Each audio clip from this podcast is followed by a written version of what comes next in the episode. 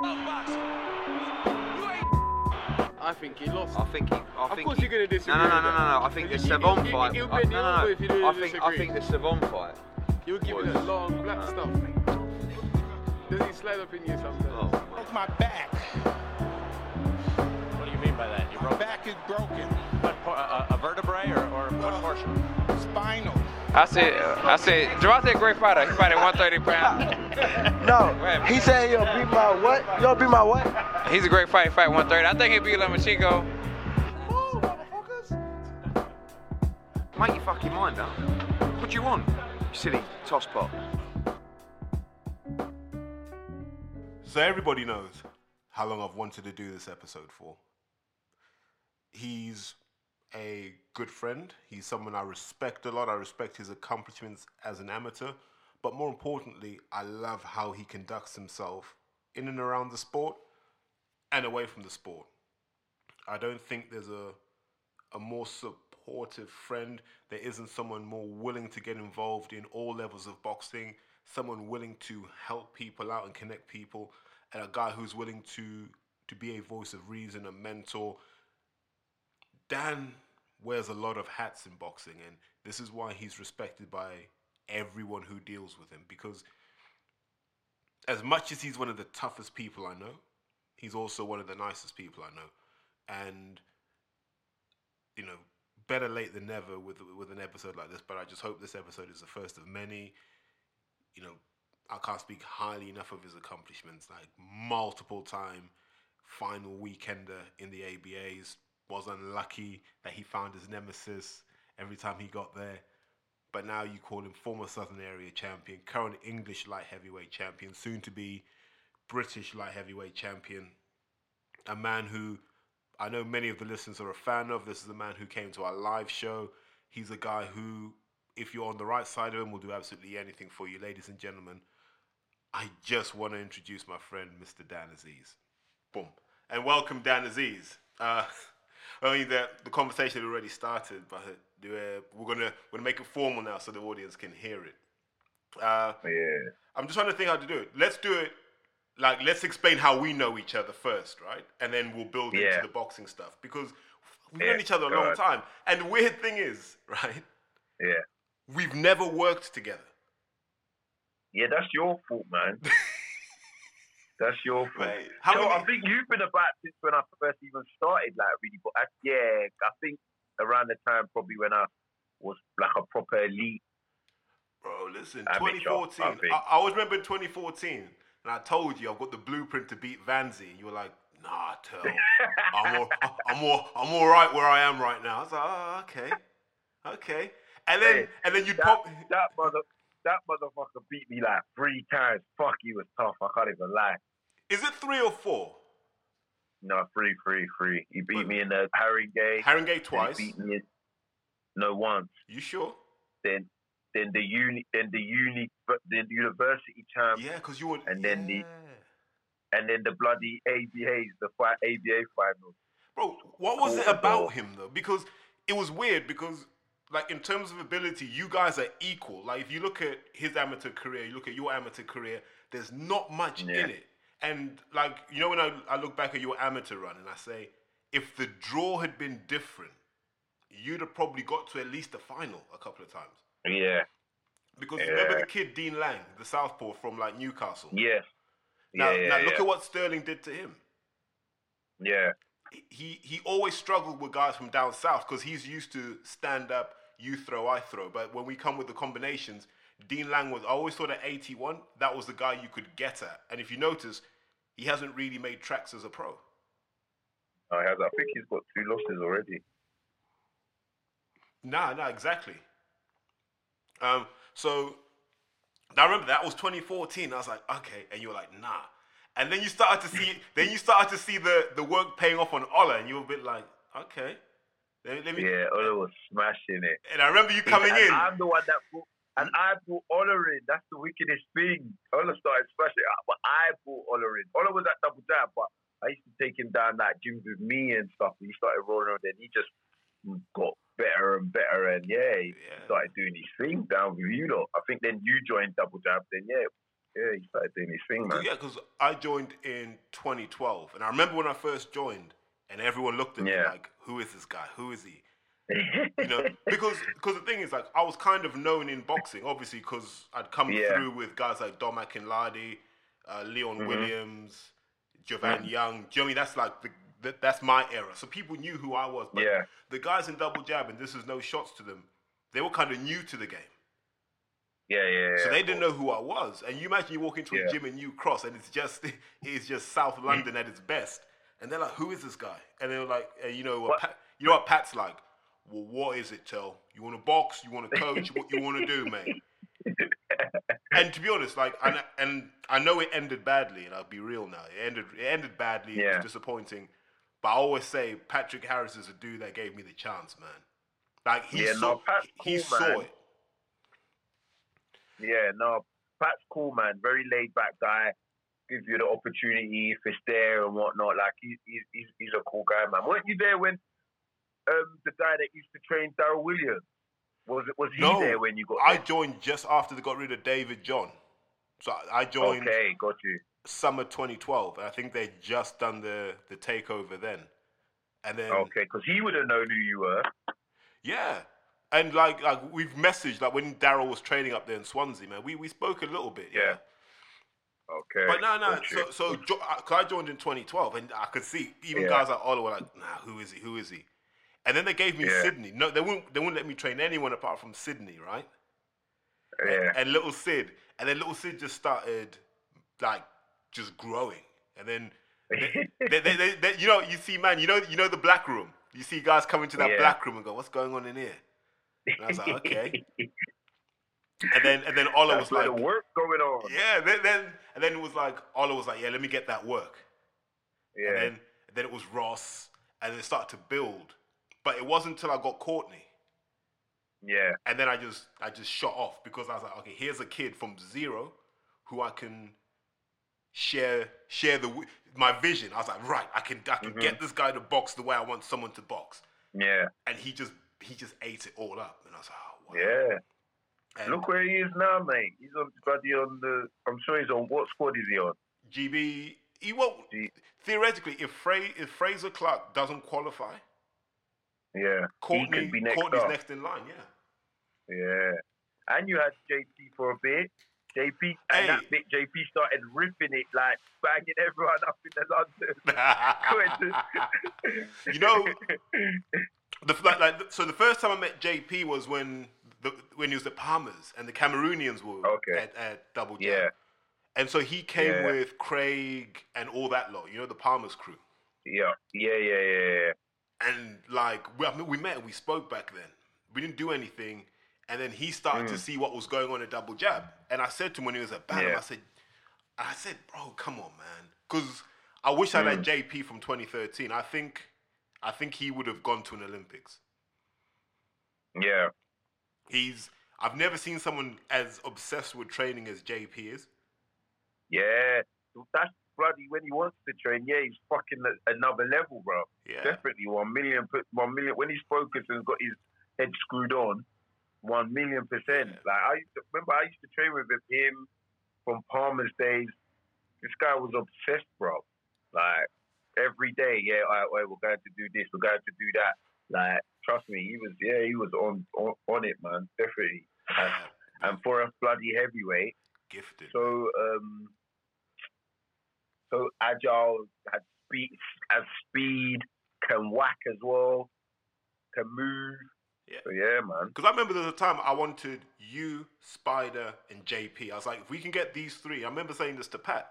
If we can get these three guys in this gym, we will win ABA Yeah. titles. I Yeah. said, this environment's what they need. Their experience in Nous is what we need. But you just wouldn't give up Mm. that Eastern Counties route, man, because that was an easy run for you. Yeah, Do you know what? It's it's even till today, I'm just too loyal. Like, and I like I like the whole story behind you know starting with people. I mean, finishing with people that you started with, and them being part of the whole journey as well. I'm not really a big fan of you know. Like I understand you need to level up at times. Um, it's good to get other people in, and it's good to, you know, um, you know, just get different experiences and learn from everywhere. Because I'm like that anyway. Like I'm like a sponge. Like, and I can learn from a bloody 15 year old amateur. I ain't, I ain't, you know, big headed in that sense or arrogant in that sense to think I can't learn from anyone. But yeah, I just enjoy the whole thing of like just, you know, developing together. And you coaches, you put a lot in, you know, like I swear down, it's actually mad. Like you lot are the ones doing the late nights. You lot are the ones that are putting up with our bullshit. You lot are the ones that are getting your shoulders and elbows smashed in. But when it comes to getting the piece of the pie, you lot get the smallest amount, and you spend the most time with us. Like it's actually quite. Do you know what I mean? It's it's quite bad. So like, if I start with someone and I'm I'm with someone that you know been with me when I was a shit bag, and you know when no one would really look give two looks at me, I want him to reap the, the soils when I'm doing my thing as well. Do you know what I'm saying? So No, you're spot that's all on. it is like, and I've been like that from the amateurs. Like, But one of the things that's really interesting, and this is what like, because I, me and JP speak every couple of weeks, just to, I make, Yeah. or, or, you know, I always want to make sure he's all good. yeah, And I said to John, what happens in these relationships is when you start out in boxing, like if I start working with someone, I'm telling them everything, right? yeah, But over time, what happens is they have to start telling me more. What's working, Mhm. what's not working, where do they want to take it?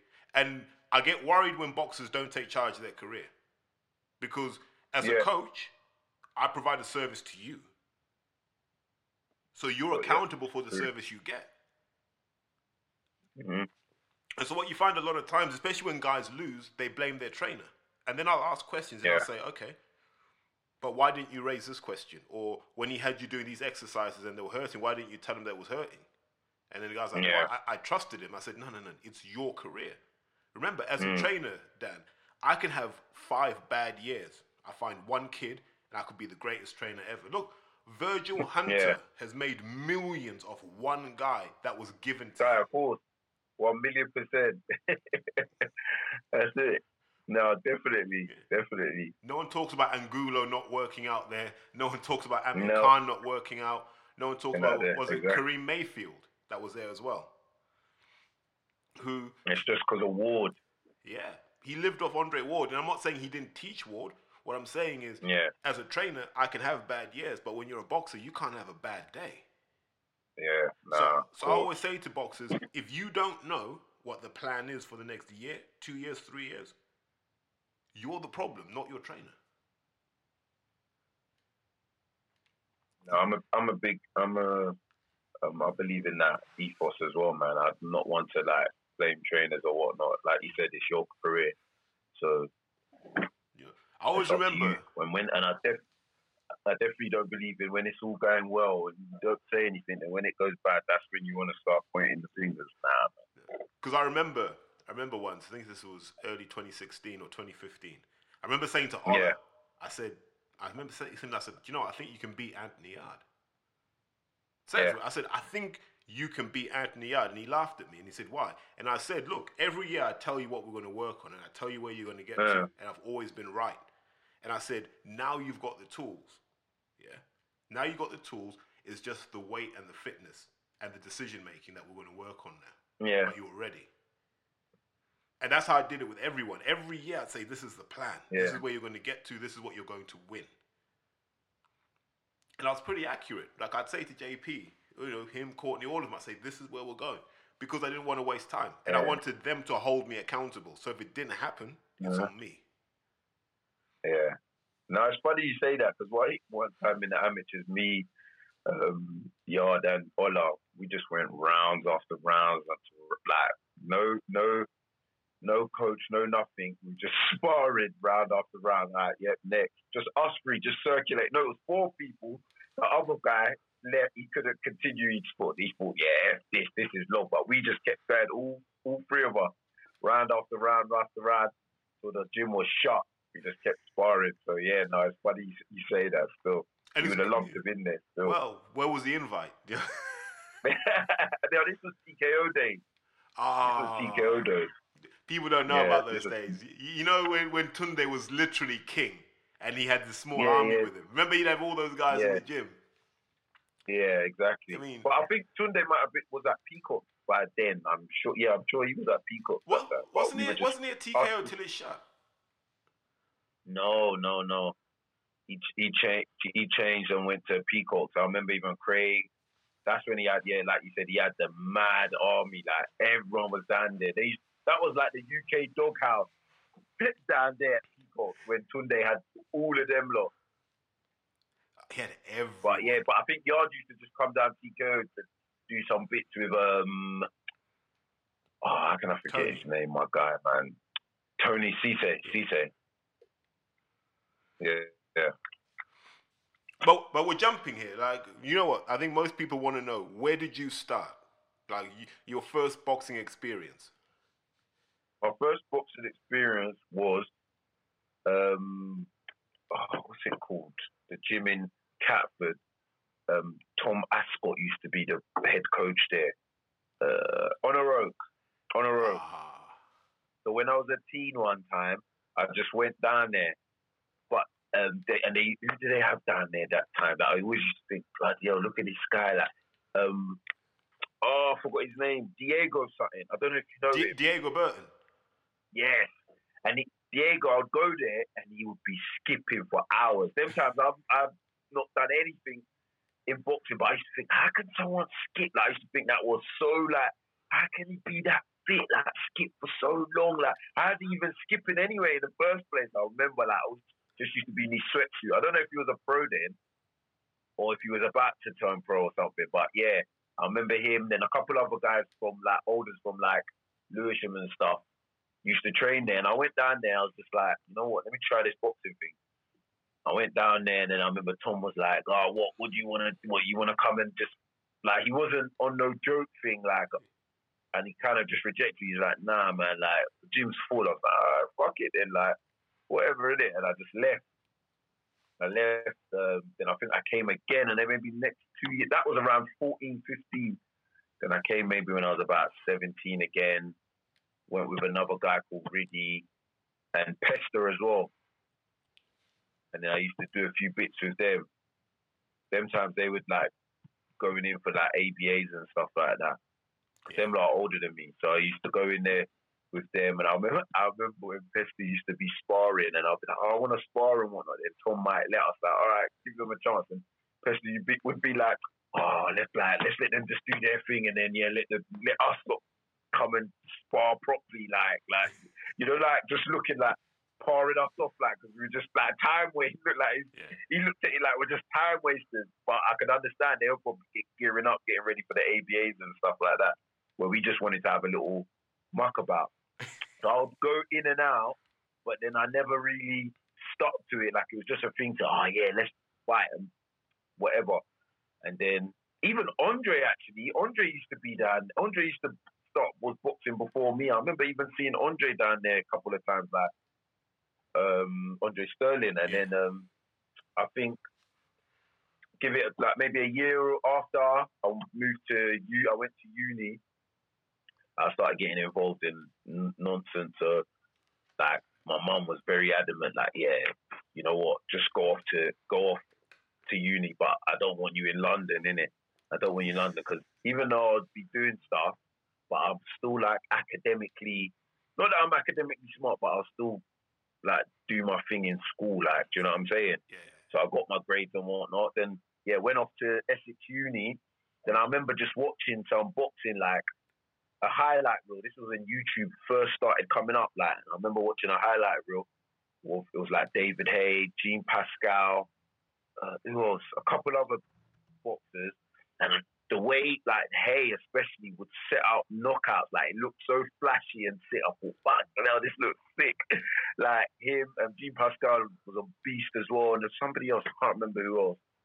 But anyway, I just typed in local boxing club.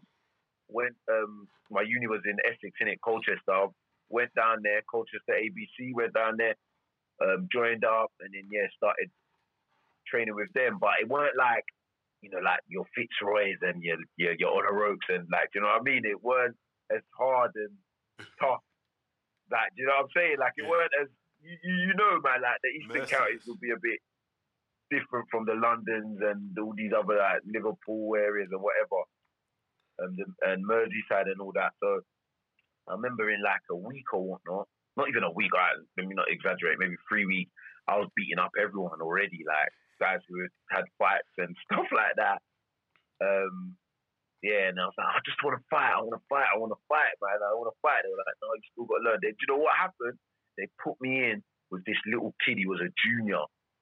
And them times I was big as well, and he was a small little kid, but this kid could box. I'm very sure he'd been to like the finals of the like ABAs as a junior and whatnot. And when I say this boy just boxed the shit out of me, and I was like, wow, like this is proper boxing. Because when I was beating up everyone, I was just doing it on sheer brute, like you know, Yeah. bashing them up, using like just wild and whatnot, and just strength and just probably intimidation. But this kid could actually box, and he gave me a little boxing lesson, and that's when I realized, like, you know what, I need to actually learn the art. It's not just about knocking people out. And then I think, yeah, that's what just got me focused on. You know, okay, I'm gonna learn the proper skill of boxing. And on top of that, that same year, what made me really like start doing amateur boxing, they held the ABA finals at Colchester Leisure Centre. So someone invited me. Was like, yeah, they're doing the ABAs. I was like, like, what's that? Like, what's the ABAs like? Where, so like, no, that's where all the top amateurs and whatnot they're boxing. Today's the finals. So I went down there, and then that year, Dion Juma, Anthony Joshua, and I think Anthony's cousin Benga. Is that 2010? Yeah, they smashed. Say that again. Is that 2010? I think so. It might have been. I You- think so. that was the year that Benga and Joshua won, so 91 and 91 plus. Yes, but Dion as well. I'm very sure Dion won as well. Did he? Did he win? Yeah. But to me, I just watched them because amateur boxing. I'm not gonna lie. I saw it as like, uh, yeah, like for white people in it, like you know, nice way of beating somebody up. so when I saw these three hench black guys there destroying guys with class, I said, yeah, I'm doing this. nah, I remember Dion was sick as well as a southpaw. He could bang. He was slick. And then Benga and Layemi, he was like the more hench kind of guy, but like a Joe Frazier kind of guy. And then you got then you had Joshua, tall, boxing good as well. So they just impressed me. So that from then, that's when I just You know, Yeah. that, that was a hard year because in the final of the Londons, AJ ended up Yeah. boxing Dom Akinlade in the final of the Londons. And- Really? And like, so basically, I'd been battered for a while up until that point because Dom and I were working li- little bits here and there, but he was yeah, always, I think, Dom, if you were to rank boxers by how good they were in the gym, Dom Yeah. Akinlade's Hall of Fame. And then something would happen on fight night. Like, Joshua won, but Joshua didn't do anything to him. I can't explain. Yeah. He didn't land a clean shot on Dom. It's just that Dom Yeah. didn't throw anything back. yeah. How different would the world be now if if Dom had actually done what he was supposed to do? Yeah, it's and that's one thing I don't want to be be in that like reach that stage in my life where oh, if I I've never wanted to. I've never ever wanted to be like, oh, if only I did this. So that's why even from when I started, I've been very consistent. Like since I started boxing, I've never stopped. Like there's, ne- I've never had a gap. Like I've never, do you know, I'm, do you get, do you, do you get it? So whether I've had a good year or not, I've constantly just been boxing, and I think that's helped me like in the pros as well. you can't beat consistency. So I think No, I, I, I put. I put you in that same bracket as Craig Richards. You know people who don't have who don't miss days Yeah, because let's no, of course. let's say you miss let's say you miss 10, 10 to 15 days of training a year, right? Doesn't Yeah. doesn't feel like that big a deal. That's like a day and a half every month. Not a big Yeah. deal. You start adding up over 5 years, 10 years. It catches up with you. Like the, the gap between you and the guy that didn't stop Of course, is huge. And it's what I used to, exactly. it's what I used to teach the youngsters. So you remember little steps at double jab? Yeah, And I remember I'd say to little Chi, man, I'd say, yo, do this every day until you're 18, Yeah. and you will never forget any of it. I promise to God, this will stay with you for life. Because, like, Yeah. he's a quiet kid, but he's a smart kid. And I'd always explain to him this idea that I have about adaptive physiology that your body grows into whatever you're making it do. So, you know, these kids who start off being scaffolders from when they're 16. yeah. They've naturally just got that. Do you know what I mean? That strength. the body adapts. Inside yeah. The, yeah. Bo- the body says, look, if we're lifting this stuff from when we're young, we're going to be doing this for Yeah. life. So we need to build the strength now. So those Mm-hmm. guys end up being super strong. And so the way to get that is to be consistent in your training. And a, lot, a, yeah. lot, a lot of people don't understand that. It's also the same with skills. If you're consistent Mm-hmm. with your training, you never forget how to throw a perfect jab. Never. No. You know, sometimes you'll see these old guys. Like, there's a guy he used to box at light heavyweight called Keith Bristol, and like he'd come, Yeah. he, he'll come down to Fitzroy Lodge on a Saturday or whatever, right? And he's must be in his Yeah. fifties now. Like he used to box guys like Dennis Andrews in the eighties. He's one of those like one of those OGs. You know, one of the old guys. Mm. Yeah. He hasn't lost a step, man. Yes, you're older and you're a bit slower, but you can see it's all still Yeah. there. You It's don't, just in you it. don't lose it. No. No, But I was going to ask, man, Essex Uni, were you there with Adrian Martin? Yeah, yeah, yeah. I was. That's where I met him. And we both. Uh, that's yeah. That's where I met him. So Nah, because I remember him. I remember what was it? Him and I were having a conversation, and he's like, "Yeah, Yeah. yeah, I was at uni with Dan Azeez." And I said, "What was Dan like?" He's like, "Well, do, you want, do you want the good bits or the real bits?" And I was like, "I was like, let me not ask too many more questions." that was good, man. That was good, man. That was good. Oh, man, I'm a huge guy. But no, you, you you had one of those interesting amateur careers. Like that's why you know when they announced the Andre fight. I remember I did a podcast about it, and I said these guys have had the same thing where they've always got to a certain level consistently, Yeah. and then there's always that missing piece. Like I think with you, like you just fought Vanzi too many times, and sometimes there's that one person. There's a there's that one person whose style just doesn't work for you. As much as much as he finished thing then, I would fucking shut up now, man. I'm being very serious as well, bro. I love to know how he's doing though. He's a very nice guy. I proper like him. Looked up to him as well, man. He's a wicked boxer. I like him. Yeah, so Got he, a lot of respect for him, man. So he's got a brother, Bobby. I met his brother in Bradford. I was up there with work. Yeah. And so they're involved in the boxing scene between Bradford, Leeds, and so forth. So I think they've got their own gym Okay. now. Ash, I know Ashley. Oh, Ashley went to uni, didn't he? And then he he kind of office jobs for a bit, and I think that's why the boxing Yeah. fell off. And you know he realized he was never going to beat Buatsi, so what's the point in carrying on? And I mean, I think his Mm. brother probably told him not to be a pro. But they're they're an in, Uh. they're an interesting family. I think that's all I can say. They're it's a it's probably a family you don't want to upset, but they're an interesting family. yeah. No, you're. Speaking of bloody the, the when you the Andre fight, you. I swear, I feel like it's because of you, your omen, you know, that made that fight happen from day one. You've always been saying, yeah, no, these two, they're gonna fight. But I used to, cause remember, he's from my area, so I see him all the time. I don't really want to fight him, like, like, you know what I mean? But you just kept pushing that, like, that energy. I swear.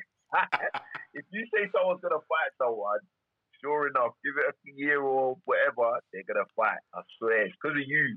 I, you. do you know what? So so there are a number of So things. he that- should blame you for that loss. No, no, no, no, no. That that's a fight that should have always happened. I, I was, but I always felt that was the kind of fight you should have as a just before a Joshua fight. You know, where you, you get Andre and you get Dan in, and it's Yeah. at Wembley or it's at the O2, and that's the perfect fight to get people hyped and go, yeah, I need Yeah. that because mm-hmm. because you you guys have that same thing. I think how did I describe it? If I if I was ever in trouble and I saw you two coming over the hill, I'd just relax at that point. I'd relax, like like you know, literally cut from that same cloth. And you know, boxing, Yeah. boxing, these things have to happen, right? Like, Yeah. and it helps elevate both of you. You know, but even that. that so, you, how how are things now? You guys still still training in the same venue? You still speak? No, no, no. Remember, Peacocks is, is moved to. They've moved the original Peacocks to Hainault. It's in Hainault. Harlow. Is it Harlow? No, Har- Harlow. I think. No, that's Hainault, isn't it? It's still on the central line. No, it's in. It's in. Um. It's all the way up in Essex now. Well, how's Denzel getting there? Yeah, boy, that's that's what I'm saying. And this even speaking of Denzel, this is what I'm saying. Every time from since I met him, I always said, him, "Bro, trust me, you're gonna be a champ. Because he used to moan like, oh, I can't even get a Southern. I can't even get an English. This, that, and the- then his first fucking title is a fucking British, like, because this guy's another one that's consistent, like, always in from, because he's from Southwest, I think. All, Yeah. Travels all the way from East every day for as long as I've known him, maybe three, four years now. Every day on time, nine o'clock on the dot, he's at the gym. Consistently, I'm telling you, every day, ne- never late. And now it's all the way up in Essex, and he's still doing the same thing. So I always tell him that alone, bro. Forget about your skill, whatever you can punch or whatnot. Just that consistency alone is going to take you far. Now he's And, and I'm the one that brought him in. I brought him in, brought you in on him. You didn't know who he was. I know it's me. No, no, wait, wait, wait, no, no, no, hold on, hold on, hold on, hold on. yeah, hold look, on. look, look at that. I'm the, I'm the, I remember telling you about him. He's like, I said, bro, trust me, this guy is sick, man. He can whack as well. Now you know what you you gave me the you, you gave me the the flesh on the skeleton, but you remember Ross from Double Jab. Yeah, yeah, yeah. So yeah. Ross went to Fisher, and Ross was oh, training with yeah, Denzel. yeah. Okay, yeah. yeah. So so so Ross kind of put me onto Denzel and James Hawley. They're the two guys Ross was working with. okay, okay. But but, but I said to Yeah, yeah. Ross, I said to Ross, I don't need to see this guy till I need to see this guy. And he was like. No, no, seriously. because cause my first question to Ross was, does he hit harder than Connor Hines? Because I still don't believe anyone round about Oh, that. bloody hell. Remember Connor? Fucking yeah, Connor whack. What's happened to him? What's going on with him? He's, he's training with Sam Mullins at Churchill's now.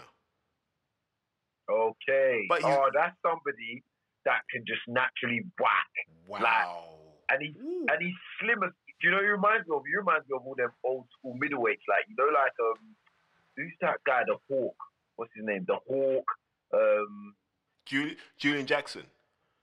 yeah, Julian Jackson and you know that era of boxers where they could just whack like and they would he reminds me of them. Like Ah. do you know? Do you know? Like whenever I whenever I feel regretful about things in boxing, I always say I wish Yeah. I'd had more time with Connor Hines. I really, really Mm. do. He he has two. So so I've worked with him and I've worked with Denzel, right? So yeah. like that kind of puts me in a position to comment on their power. Now they're both dangerous punches, but they're very, very different. Yeah. Like Denzel's kind of half clubbing, half explosive. Yeah. yeah, so he's got those kind of it's like a lion paw, but also with a bit more speed, right? Yeah, definitely. Yeah. Connor's got the mad speed, but he only lands with Mm. his knuckles. He there's no finger involved in his punches. It's all knuckle. So so even when you take One him on the pads, it's hurtful. You're like, Jesus. Yeah. Ah. Yeah, one, one, but one thing I would say is that with, because obviously I've sparred both of them, know both of them. Connor, for me, is like, he knows he's got the power and he, yeah, he's trying to lay you out and put the hurting on you. Denzel, he's more of a boxer, puncher. Like, he, he, he actually doesn't, is, doesn't try and knock you out, you know, but just with the right shot and the right positioning, boom, that's where the, the natural power is just there. Like I've sparred him sometimes, and he's whacked me and I'm like, the fuck, like I swear to you. dude, Nah, wait, wait, stop, stop, stop, Dan, stop, stop, stop, stop, stop, stop, stop, stop, stop, stop, stop. Because you've done that to everyone else, right?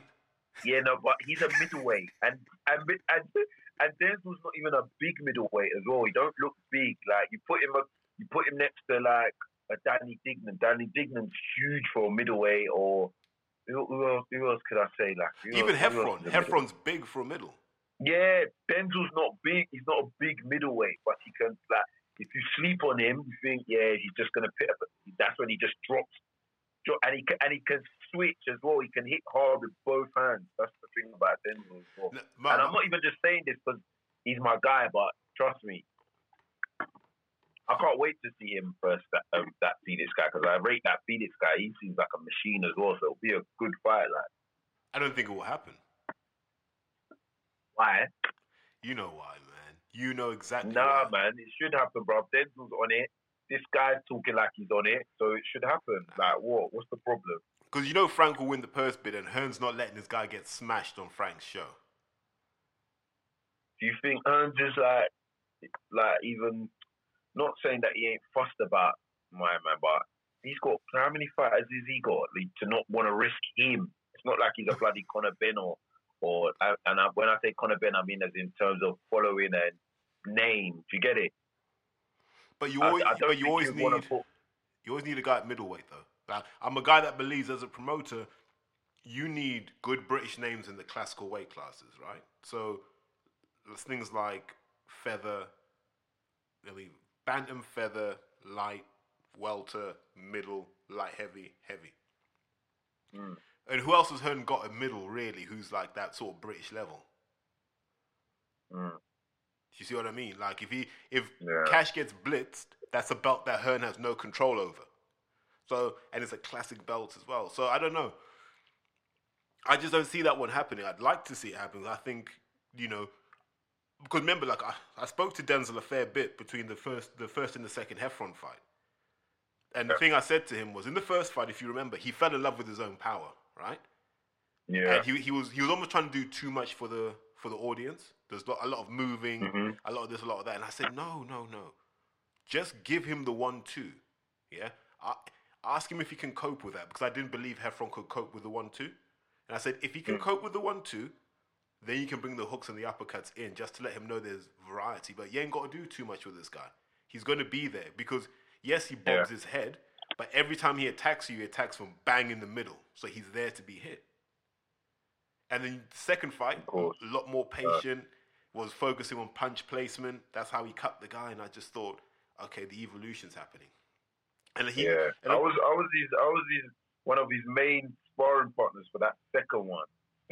And they just wanted me to stick it on him from round one like just and I was as well like that. But after that I I knew no, I swear down the sparring like he was doing straight twelve with three different people and people that are b- getting busy with him.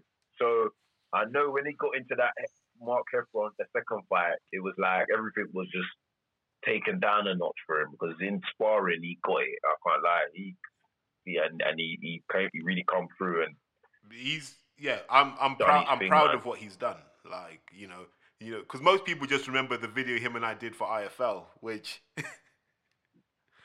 which is which was a bit what happened? What, what what was that about?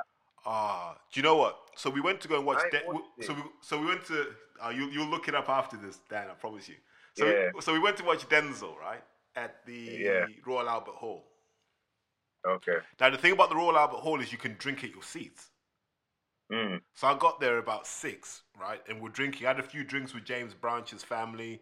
Yada yada. We're just catching up, buying drinks, having a laugh, you know. And you're meeting people. Yeah. You know, like you know what, like Frank Warren shows are like a reunion. You meet a lot of Of people. course, yeah, yeah, yeah. So mate, I, I must have done about six or seven pints, and then we're on the tequilas with Ross.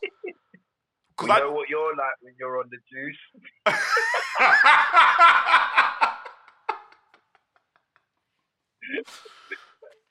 Ah, Jesus. Oh, so, on, so, so, so we're there going, well, Denzel's not going to fight. So we're planning where we're going afterwards. Um, Ro- Roscoe's missing. Uh, God knows how or why. And then it gets to about 11, and I'm with Ross's friend, I think it's Ben. And Ben's like, there's David Haye down there. I was like, look, let's go and say hello to him. And he's like, you can't do that. I said, watch. So I went down there. I know, I know Frank's security guys anyway. So they're like, yeah, yeah, come in. yeah. So I got there, and we say hello to David. Man, I'm pissed. I don't even remember this. You know what? I, me- I messaged Haye on his birthday to say happy 40th, and then he blocked me on WhatsApp. Ah, Really? he did. So if Why a- is he- listen, if anyone's got a tow Yeah. truck and they want to take a Rolls Royce drop head, there's one round the back of the Park Plaza, Riverside, right? Number plates D11 AYE. Say no No, more. so so we so we get there, and and it's Coogan, Isaac, and Denzel. So I, so I pop up to I'm, I'm talking to to Isaac, say hello to Denzel, you know, because we kind of knew each other. So I say hello, oh, yeah, yeah, yeah. And so Coogan tries to film, and Isaac takes the camera off him. So that's like, okay, cool. So Isaac starts filming this, right? And we do this Yeah. interview, and I'm just taking the piss. I'm literally, I'm, I'm off my head, and I'm taking the piss. you know, like in wrestling, Yeah, when the manager speaks it. for the I need to wrestler, it was literally just Yeah, like yeah, that. So, so we do this interview, and I'm like, "There's no way Yeah. they're putting this out. Like, it's it's, it's a car crash." and Rob Martin's Yeah, there as well. did So you know. Rob Martin's videoed this on his phone, and I'm like, "Oh Jesus, this is bad." And then it came out,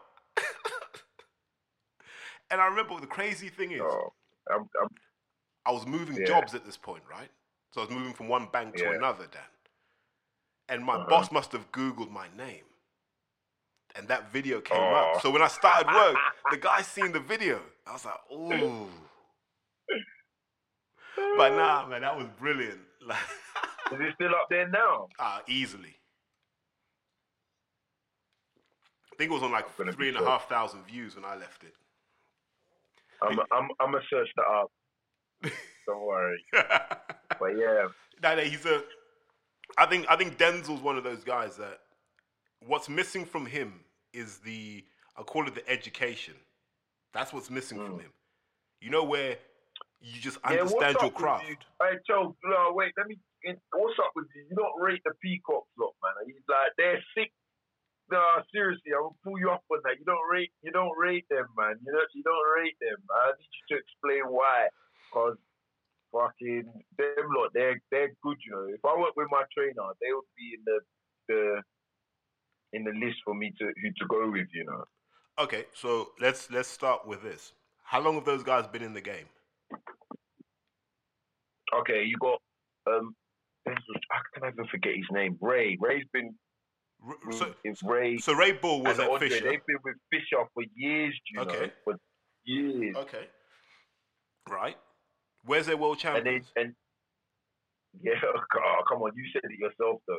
Where are their world you can be- champions? Seriously, where are their world? You couldn't have me boxing or involved in boxing for thirty years, and I don't have one world champion. I'd, I would, nah, I, I, I'd feel a failure. Okay, um, what's his name? The the the cruiserweight man, the Jamaican man. He, Ovill. he should have won a world title. Well, He should have won a world title. Yes, and he got robbed. That should have been their world. bro. They their didn't, they didn't even have him from day one, man. Yeah, but oh, see, No, no, Dan, Dan, on, Dan. Dan, Dan, Yeah. Dan. With me, I guess what it is is I've traveled the country, right? So I've been up in Leeds. I've been, I've, I've worked with Nick Manners. I've been to Sheffield. I know the Chris Smedleys, um, Glyn Rhodes. I know a lot of these OG trainers. You know, guys who who've delivered. Like when I was at uni in Sheffield, I worked with Brendan Ingle. So I know what good trainers are. Now here's what here's the difference, right? Brendan Ingle is an educator. When you spend time with Brendan, you know a lot more about boxing than before. A lot more. I always Yeah. feel with the peacock, it's like they feed you little crumbs. Like you know when you're trying to get a horse to come forward and you might just give it little bits of oats and it's just eating it as it goes along. Mm. They always give you little bits so you don't go away. That's what I always feel with the peacock. They'll give you a little 1% here, 1% there. I'm like, no. You've got the best raw materials in the southeast. You need to be educating these kids so they're making better decisions in the ring. You need to be teaching these guys the higher level skills. Why is it that no one at Peacock can throw a decent lead uppercut? Why? What? What? They don't understand that Oh, this punch what they- exists. The guys that Wait, wait, wait, wait. No, no. guys What? that What? That doesn't exist. That's what style. Well, no, no. I don't. What- I don't lead off uppercuts. Why not? like that. Well, no, no. But why not? It's the punch that people least That's- expect, right? Yeah, it is. But hmm who does throw lead uppercuts? Really? You're just Marquez, you're just- you're Barrera. just- no, you're but just all right, let's go through it. No, no, no, no, no, no, no. Let's go through it. To prevent kids knockout. No, no. Let's go through it. Marquez, Barrera, Canelo, uh, Morales. Yeah, no, Canelo does it. Canelo does it brilliant. He's the one that really, that really got seen him and think, fucking hell, man, how does he like throw so quick, sharp, and he always he thinks before he throws it and boom right through the middle. I love that shot. Yeah. So, so why aren't they teaching that? If the best boxer on the planet right now is using it, why aren't they teaching it? You see, we, so now you see my issue, right? I, I've taught it. Mm. I, I'm a big believer in it. I'm a big believer in. I'm going to teach you the stuff they're not expecting to see. Because you don't do it all the time, but when you see that Yeah. opening, you go for it. Look what Povetkin did to Dillian.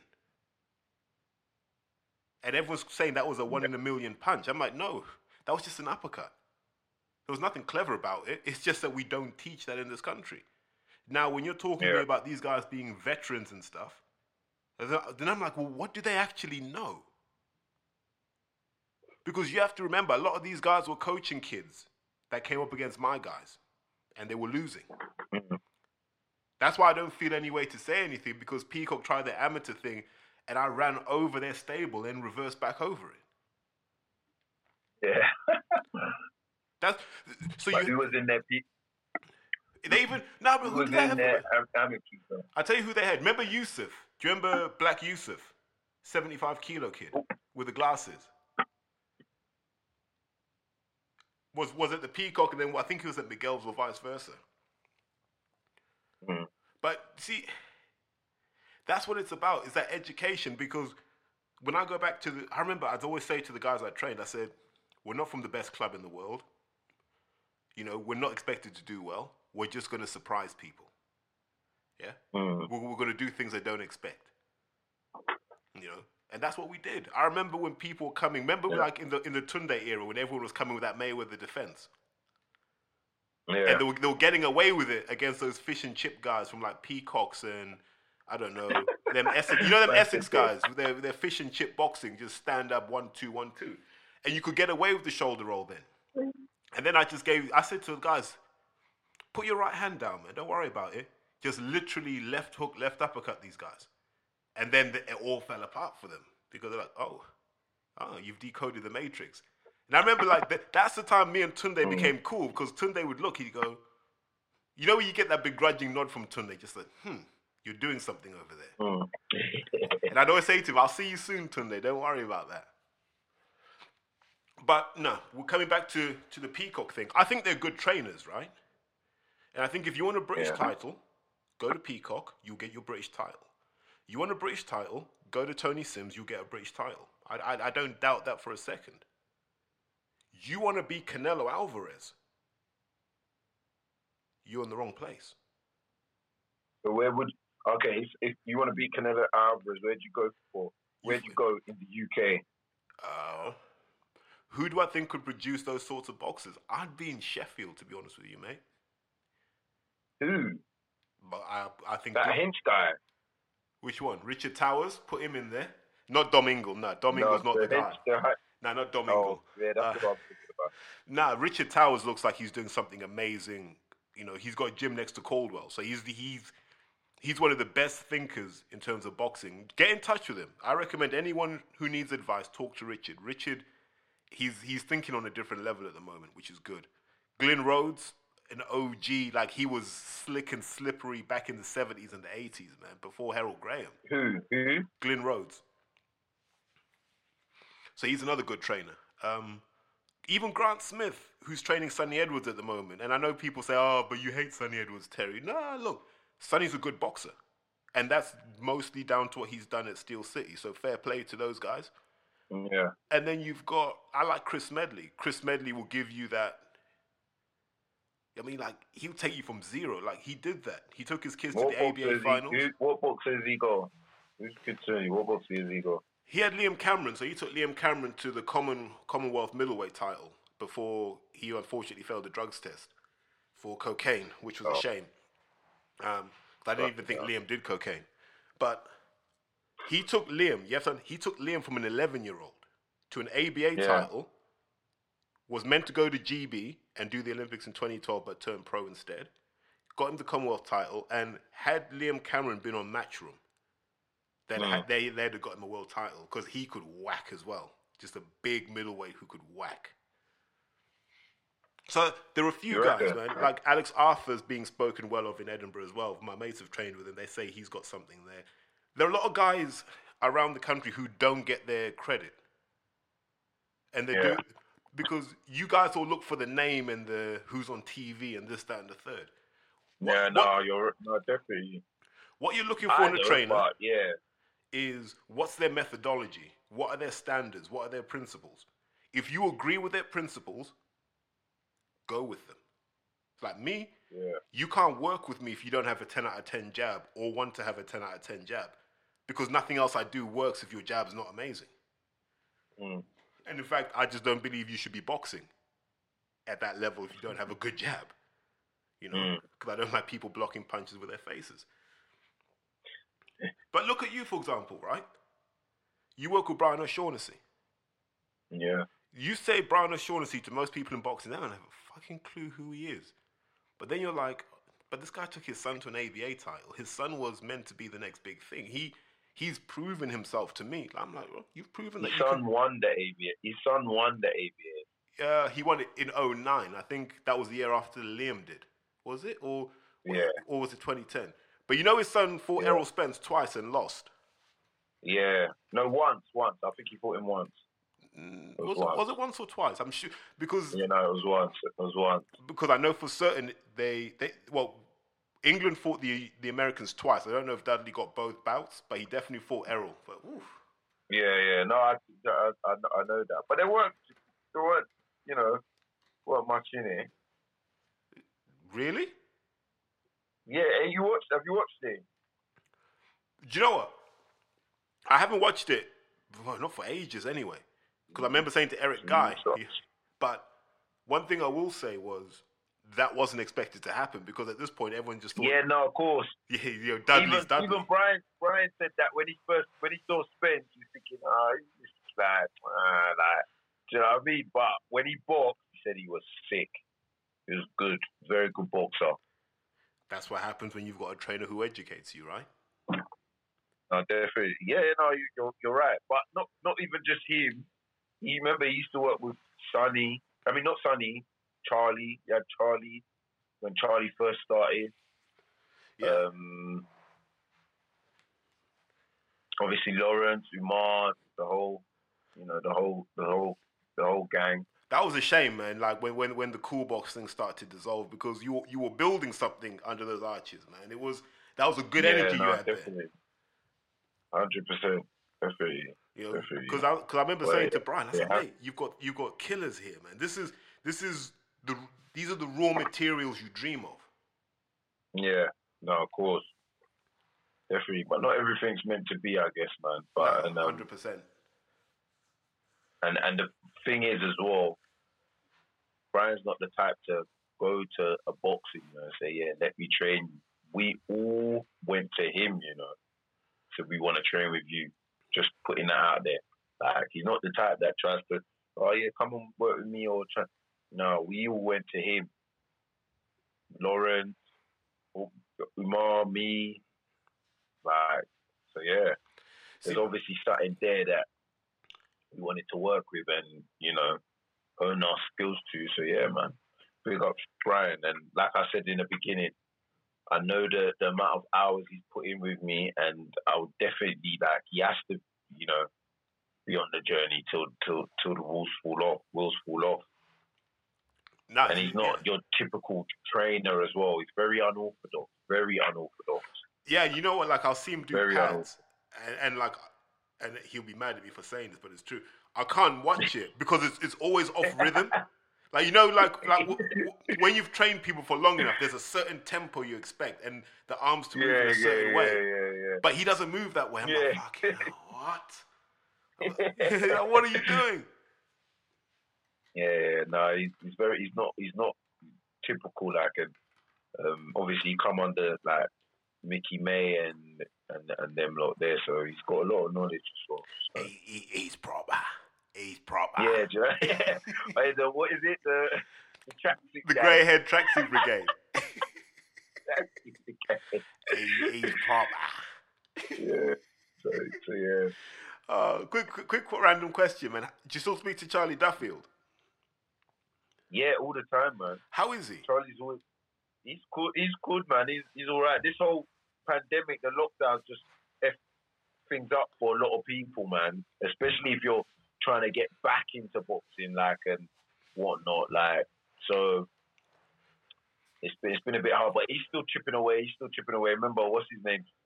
Training with them now, Billy. So I'm sure there'll be some opportunities there for him. Well, and So Daniel, boy, like, like uh, they got Dubois as well.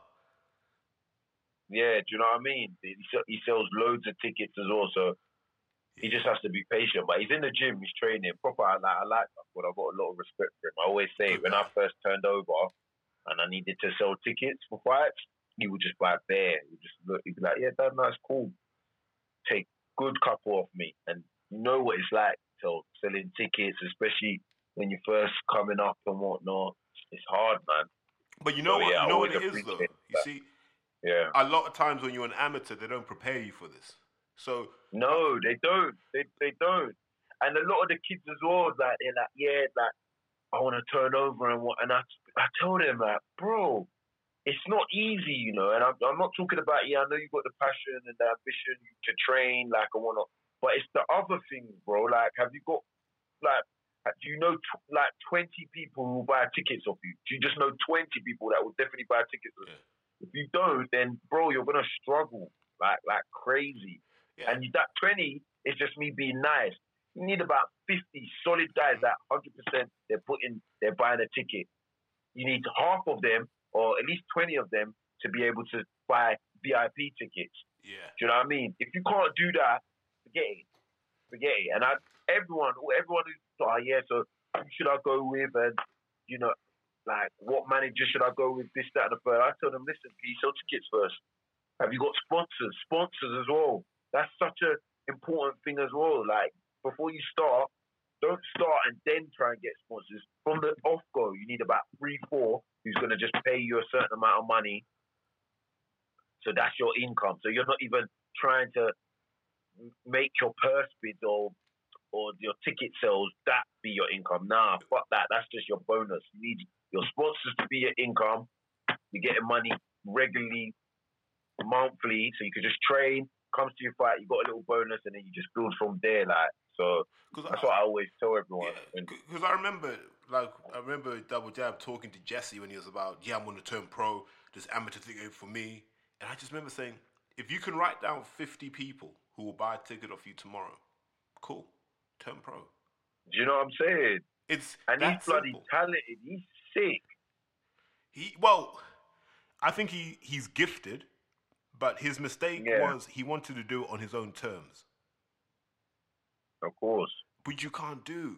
You know, Yeah, no, definitely. like whenever whenever I see someone and they go, Terry, I want to work with you, I'll make them work with someone else because I want to see how coachable are they with someone else. Because if you're not able to listen to someone else, then I don't know if you're selfless enough to take in what I'm telling you. Mm. Like me, I'm trying to think. I've been trained by so many different people. Like I have no ego when it comes to training. Like I'll even, do you know what? I'll even go to a session from a coach I know I'm better than, but I don't Yeah. say anything. I just train. Mhm. You know, like I remember I'd go up to Leeds, and a friend of mine's got a gym up there, and I'd train with the youngsters, and I'd do whatever they were doing, even though I'd done it years ago. It doesn't matter. You got to show your humility, and you can I still listen? Can I still listen to someone tell me, you know, like this little kid said, mate, you keep dropping your hand when you hook, and I'm like, Mm. he's right, you know, you know when you get annoyed, Yeah. yeah, but he's right though, Yeah. and all that sort of stuff. You have to, you have to be coachable. And when you're coachable, like it seems Canelo's very coachable, and that's why he's been able to go so far. Like I saw the Yildirim fight, and when I was watching that, it made me realize that this guy lost to Mayweather, and it's like he took notes about everything in that fight, and he said, "This is what I need to get better at," and he did it. Yeah. How many boxers Uh-huh. do you know would have done that? No, Not many. true. That's what separates the, the guys who make it from the guys that don't. How how Mhm. important is it to you? This is what I say to people. How important is it to you to be on time? And you know what boxers are like. Uh, you know, is, is that a hard eight or a soft eight? And I'm like, bro, Yeah. eight is eight. If you're not here at eight, you'll find me gone. And like even was like, and I see this like when I look at other trainers, They're, they're so loose with their organization, their own individual standards aren't where they need to be. And then I'm like, well, how are you Uh-huh. going to tell a fighter to be special when you're not even trying to be special yourself? Mm. Because there was a trainer. I'm not going to mention his name, but you can kind of figure him out if I if I fill this in. And like when the whole Ted Bami thing happened, I thought he was going to clean up in terms of taking all these boxes because he was like, look, you know, this is a perfect home for African boxers. And I was like, okay, cool. Mm. And he said to me, why don't you come and help me train? And I, I, I am an odd over it. I was like, maybe. But then I'd, I'd, Mm. I'd watch how he trained one of my guys Yeah. and a two o'clock session would start at three, and this, that, and the other, and I was like, nah, nah, nah. I need something a bit more like I, I'm a precision guy. You know what I mean? Two o'clock is two o'clock. We get it cracking, and for, for an hour, it's all business. Uh-huh. And so it all went wrong for him after a while. Lost his marquee fighter, lost his gym, had to move elsewhere, all of this stuff. And it's a shame because he's one of my favorite people in boxing just to talk to. And he- he's like a like an uncle to all of us. So now you can figure out who it is. But he's like an uncle to all Yeah, of us. yeah, the kind of yeah, yeah. But and I always look back and say, mate, had you just been a bit more switched on, we'd have cleaned up here. Yeah, We'd have had Umar yeah, here, we'd have had Lawrence here, we'd have had everyone Mm. here.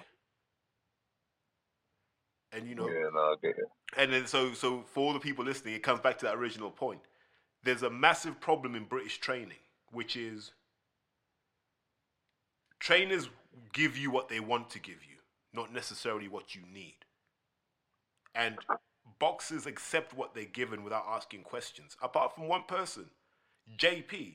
Try training JP and not knowing what you're doing. Yeah, yeah, but that can be his, un, his own undoing as No. well sometimes. But you're right. No, I- it's I not though. You know, it's not because John will say to me, "Tell, why are we doing this?" And I say, "Well, John, Yeah. this is why we have to do it, right? Here's the problem.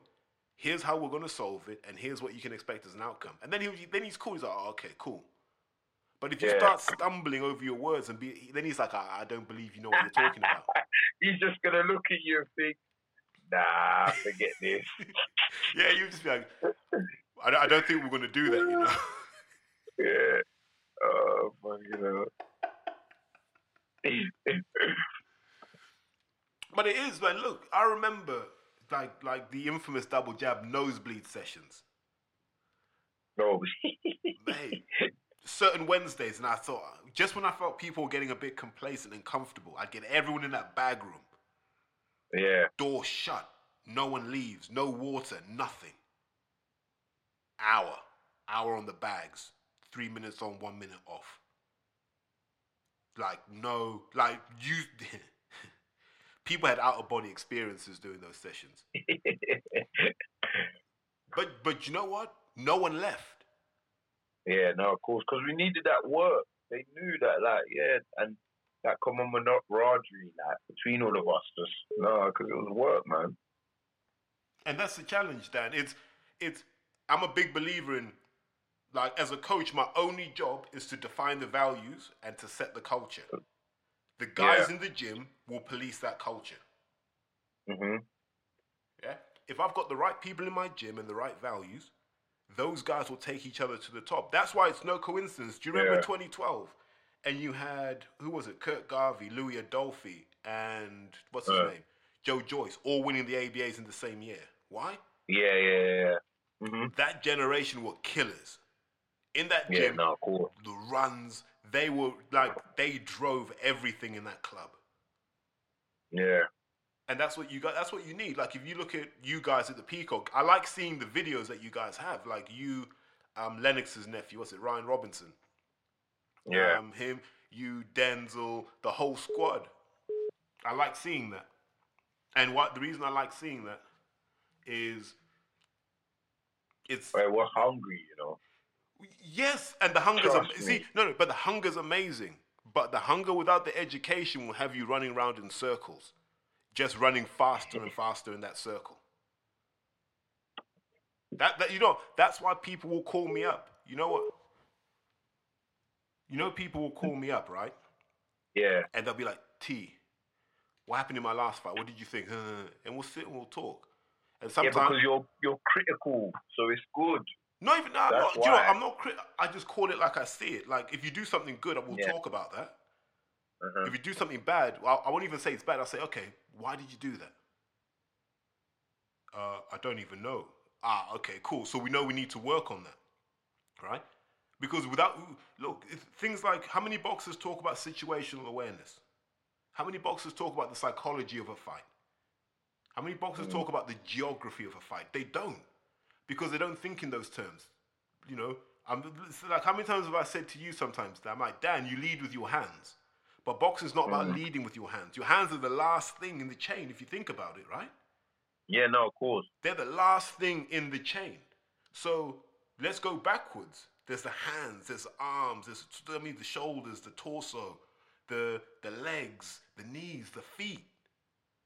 Mm. You know, who's who's looking at those when people are training? Like, did you watch Tony Yoka on Friday? No, I, did, I missed it. You know, I didn't even get to see it. He because he fought my friend Big Joe. Like we've we've been you know, we've had Big Joe in camp with us for the last few weeks. Yeah, And one it was thing Lee sparring. uh, Nick Webb, Tom Welch, Okay, yeah, um, Big Aussie as well. okay. But Yoka, listen, his footwork, like he never ever moved out of range. Mm. Just and you, you know what it's like because you're you're similar. He just kept that pressure on Big Joe and he didn't let him breathe. Okay. And I'm like, this this doesn't really get taught in British gyms very often. That ability to just Mm. stay on someone and have your guard positioned so that there's no easy shots, and you've got the guy just stressing, and you're just breaking him down with one twos. You ain't even trying too hard, but that psychological pressure drains them. Avanesyan Did did, it with him? Kelly. Ah, he stopped him in the twelfth, man. It was hard. It was hard to watch because I Oh, thought I thought Joe had survived. Yeah. You know, and then Yeah, yeah. and listen, Yoka came out, right? He came out and he said, This is my statement round. And once you got Joe in the corner, he let his hands go. And I just said, I don't think there's a heavyweight on the planet that stands up to this.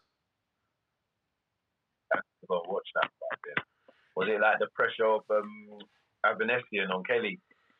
Now, well, so for the for eleven rounds, that's what happened. In that last round, man, Big Joe had done everything right, and then boom, Yoka just said, "Nah, not today. You ain't.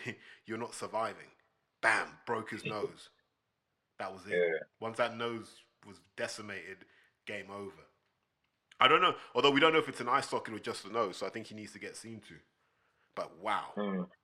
You know, there's there's something about Yoka. He's ten fights in European champion. He can't be more than four fights from a world title fight, and I'd rather fight. You put him in. Hmm? You put him in there with um, Dillian. Yeah, yeah, yeah, yeah. Really? Yeah, yeah. Yeah, that's that's. Oh, interesting. You, look, Yoka's what six seven, 100, 111 kilos, so he's big enough. But it, Mm. do you know what it is? He's just so consistent with that one two, and his arms are so long that how do you get to him? Like you've got to keep moving your head constantly, and that's draining. Yeah. You know, has Dillian got the engine for that? Because he's packed on a lot of weight now. The old Dillian at 17 stone five or whatever, yeah, okay, Mm. but not when he gets into the 18s. He can't. I mean, it's not sustainable. You know, Yeah. and and Yoka didn't even look like he was gassing. So these are worrying times, man. But he he looks a good Yeah. heavyweight, definitely. But the upside for Big Joe was he did well enough that I could see him being put in with like an Okolie. That'd be a good fight. Oh, yeah. Two Or maybe, maybe a, maybe a Derek. Nah, I think Derek's looking for different things now. I think Derek's looking for those kind of two and a half Yeah. mil paydays and stuff. Okay, cool. Yeah. Be be a good comeback fight for someone like a Dubois though. Not not Mm. not the first one, but maybe the second or the third fight down the line. Big Yeah. Joe Big Joe's made himself valuable now, so good luck to him. Yeah. I, I, he made me a fan because I didn't know he had that toughness in him. Yeah. But it Oh, comes back to that. It's it's just that it's that education, man. And yeah. if if my podcast does anything for young boxers, it's this. In order of importance, education, and then everything else follows after that. Because if you don't understand what you're doing and why, you will never do it with enough passion. Mm. You know, True. because look, you know this, man. How much rubbish gets spoken about in boxing? Like I always see people doing strength and conditioning work, and I just think, why? What, what- what are you doing that for? Listen, I'm I'm I'm even gonna lie to you. Like, we got my strength and conditioner, uh, Yusuf Zakat. But no, but you know what's up? Why I like him so much? Because I get messages all the time. Um, tell yeah, oh, you working with a strength conditioner, Dan? Um, do you want to come work with me and whatnot? But I work with this guy, yeah, Yusuf. Yeah. And what you see, strength and conditioners this day and age, they actually okay. I won't say they're not a big part to play in a boxer's career or skill, but they really believe like, you know, they are like you get strength and conditioners that will be like, yeah, because he's been doing strength and conditioning, that's why he he, he done this or knocked someone out or that's why he won. But my SNC coach, because SNC yeah, is very, it's not just about oh, being strong and building strength, but it's also about balancing out like your your body and stuff like that. Because when you're boxing, you're doing stuff in one way constantly, if you know what I'm saying. And certain certain exercises, strength and conditioning, it will it, it does the other stuff like you know and balances you out, and that helps with injury. Since I've been doing strength and conditioning, I've had one one injury, touch wood, like for the past two years. And when I first started, so I was getting injuries all the time, from like zero, zero, and uh, zero to to my fifth fight. I was, I was always getting injuries from that till like now, my 13th fight. I've had no injuries, so that's one thing I'll, you know, credit to strength and conditioning. Um, but yeah, I can see why a lot of, uh, especially old school trainers, yourselves, that don't like it and think it's just No, see, I like you it. know. I like it. I just think it's done incorrectly. So, Yeah. so number one, if you've got an hour to spare, I'd rather you spent it working on your technique or your decision making than One you spend it in the gym. Now, one million percent. if you're going to work in the gym, a lot of people don't work on stability. Most people get injured because they're not in control of their body mass. Mm. So, you know when you see people and you're like, okay, let's see how stable your your your your torso is in extension. And you get them to do stuff Yeah. like, you know, one arm and one foot in the air and stuff like that, and they can't do it. They're all big and muscly, Yeah. but they can't do. And I'm like, so you can't even you can't control your body, okay? So stability is an issue, right? And then I look at I look at let's look at your strength in uncomfortable positions because normally you get injured when the load is intolerable, right? So Yeah, yeah. things like straight arm strength. How strong are you when your arm is dead straight? A lot of people are quite weak. Mm. You know, you, all this sort of stuff. Like, can you hold up your own body weight? Can you hang from a bar? Like, this is Mm. even what I call strength and conditioning. This is just what you should be able to do as an athlete. Yeah. And a lot of Normal boxers core can't work, do it. Normal groundwork, really. Normal core and groundwork. Yeah. So I'm saying, why are you spending all this money on strength and conditioning Yeah. when you haven't even fixed these problems? Because because I know this because I, went- I went through a powerlifting phase and I was trying to deadlift 300 kilos, right? yeah. And like when you deadlift 100 kilos, you don't know what's going wrong with your body. You have no idea because it's easy. When you start Yeah. pulling around 220, 230, Yeah. you know what's wrong with your body. Like I was like, oh shit, I've got no glutes, I've got no ham. I suddenly realized I had no strength there, so I had to go back and fix all of that. Uh-huh. And you don't find that out until you test how stable you are under load. And a lot of Mhm. strength and conditioning guys don't do that because they don't know it. Yeah. You know why? Because they do what a lot of boxing trainers are starting to do now. They go on YouTube and they see a video and they go, I'm just going to do Yeah. this, this, this, and this. Dude, yeah, it's all the same. It's like they, they all read from the same manual, and the thing is, every boxer, every human's different. So what works for someone might not be what works for you. The parts where you need working might not be the parts where another boxer needs work. Like I see it all the time. I see on Insta like the same. Like, I'm like, what? Do they all read from the same manual? Like or something? Like, Mhm. like their SSC co- coaching book, and they yeah, this exercise is it's, it makes me laugh. So. You know? Like, here's here's what I ended up teaching a friend of mine, and because he was frustrated with the strength and conditioning work. And I said, just Yeah. ask your trainer one question. This thing we're doing here, what problem is it solving? Mm. Funny how people can't even answer that. Maybe, okay, cool, cool. You've got me deadlifting 180 kilos, but what problem is this solving? yeah. Okay, it's going to make you stronger. Okay, so of this 180 kilos I'm about to pull off the floor and potentially risk my back and hips, of this weight here, how much of it carries over into the ring? Yes. Probably none. You know why? Because yes, you can pull it off the ground, but you're not stable holding that bar. There's a Yeah. lot of there's a lot of mechanical stability without it being muscular stability. Because once you lock your legs out and you lean back a bit, I mean it's almost like a like a seesaw. You're balancing one side off against the other. But when you box someone, you know this. When you're in a clinch, the way you move someone is by you being stable and being in control of your whole body, and so mm. you can't be moved and then you can move the other guy because he may not have that same level of control. You know, look, I remember speaking to Dave Allen about this, and he said, he said the difference between Joshua and Dubois is this. Joshua's big and he does all the amazing explosive stuff, but he's like, I could move Joshua around the ring any way I wanted. And he mm. said with Dubois, nah. You could you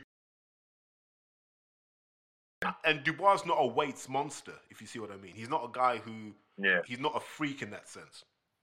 So what is it? It's that he's in better control of the muscles he has. He's, Yeah. You know, for me, stability and coordination are number one and two for any form of non or just any form of training. Stability and coordination. Are you stable under load and under movement? Yes, no. Mm-hmm. Are you coordinated? And this is what I pulled you up about. Does everything move the way it's supposed to move so that when you deliver that punch, it, it can't be any more efficient?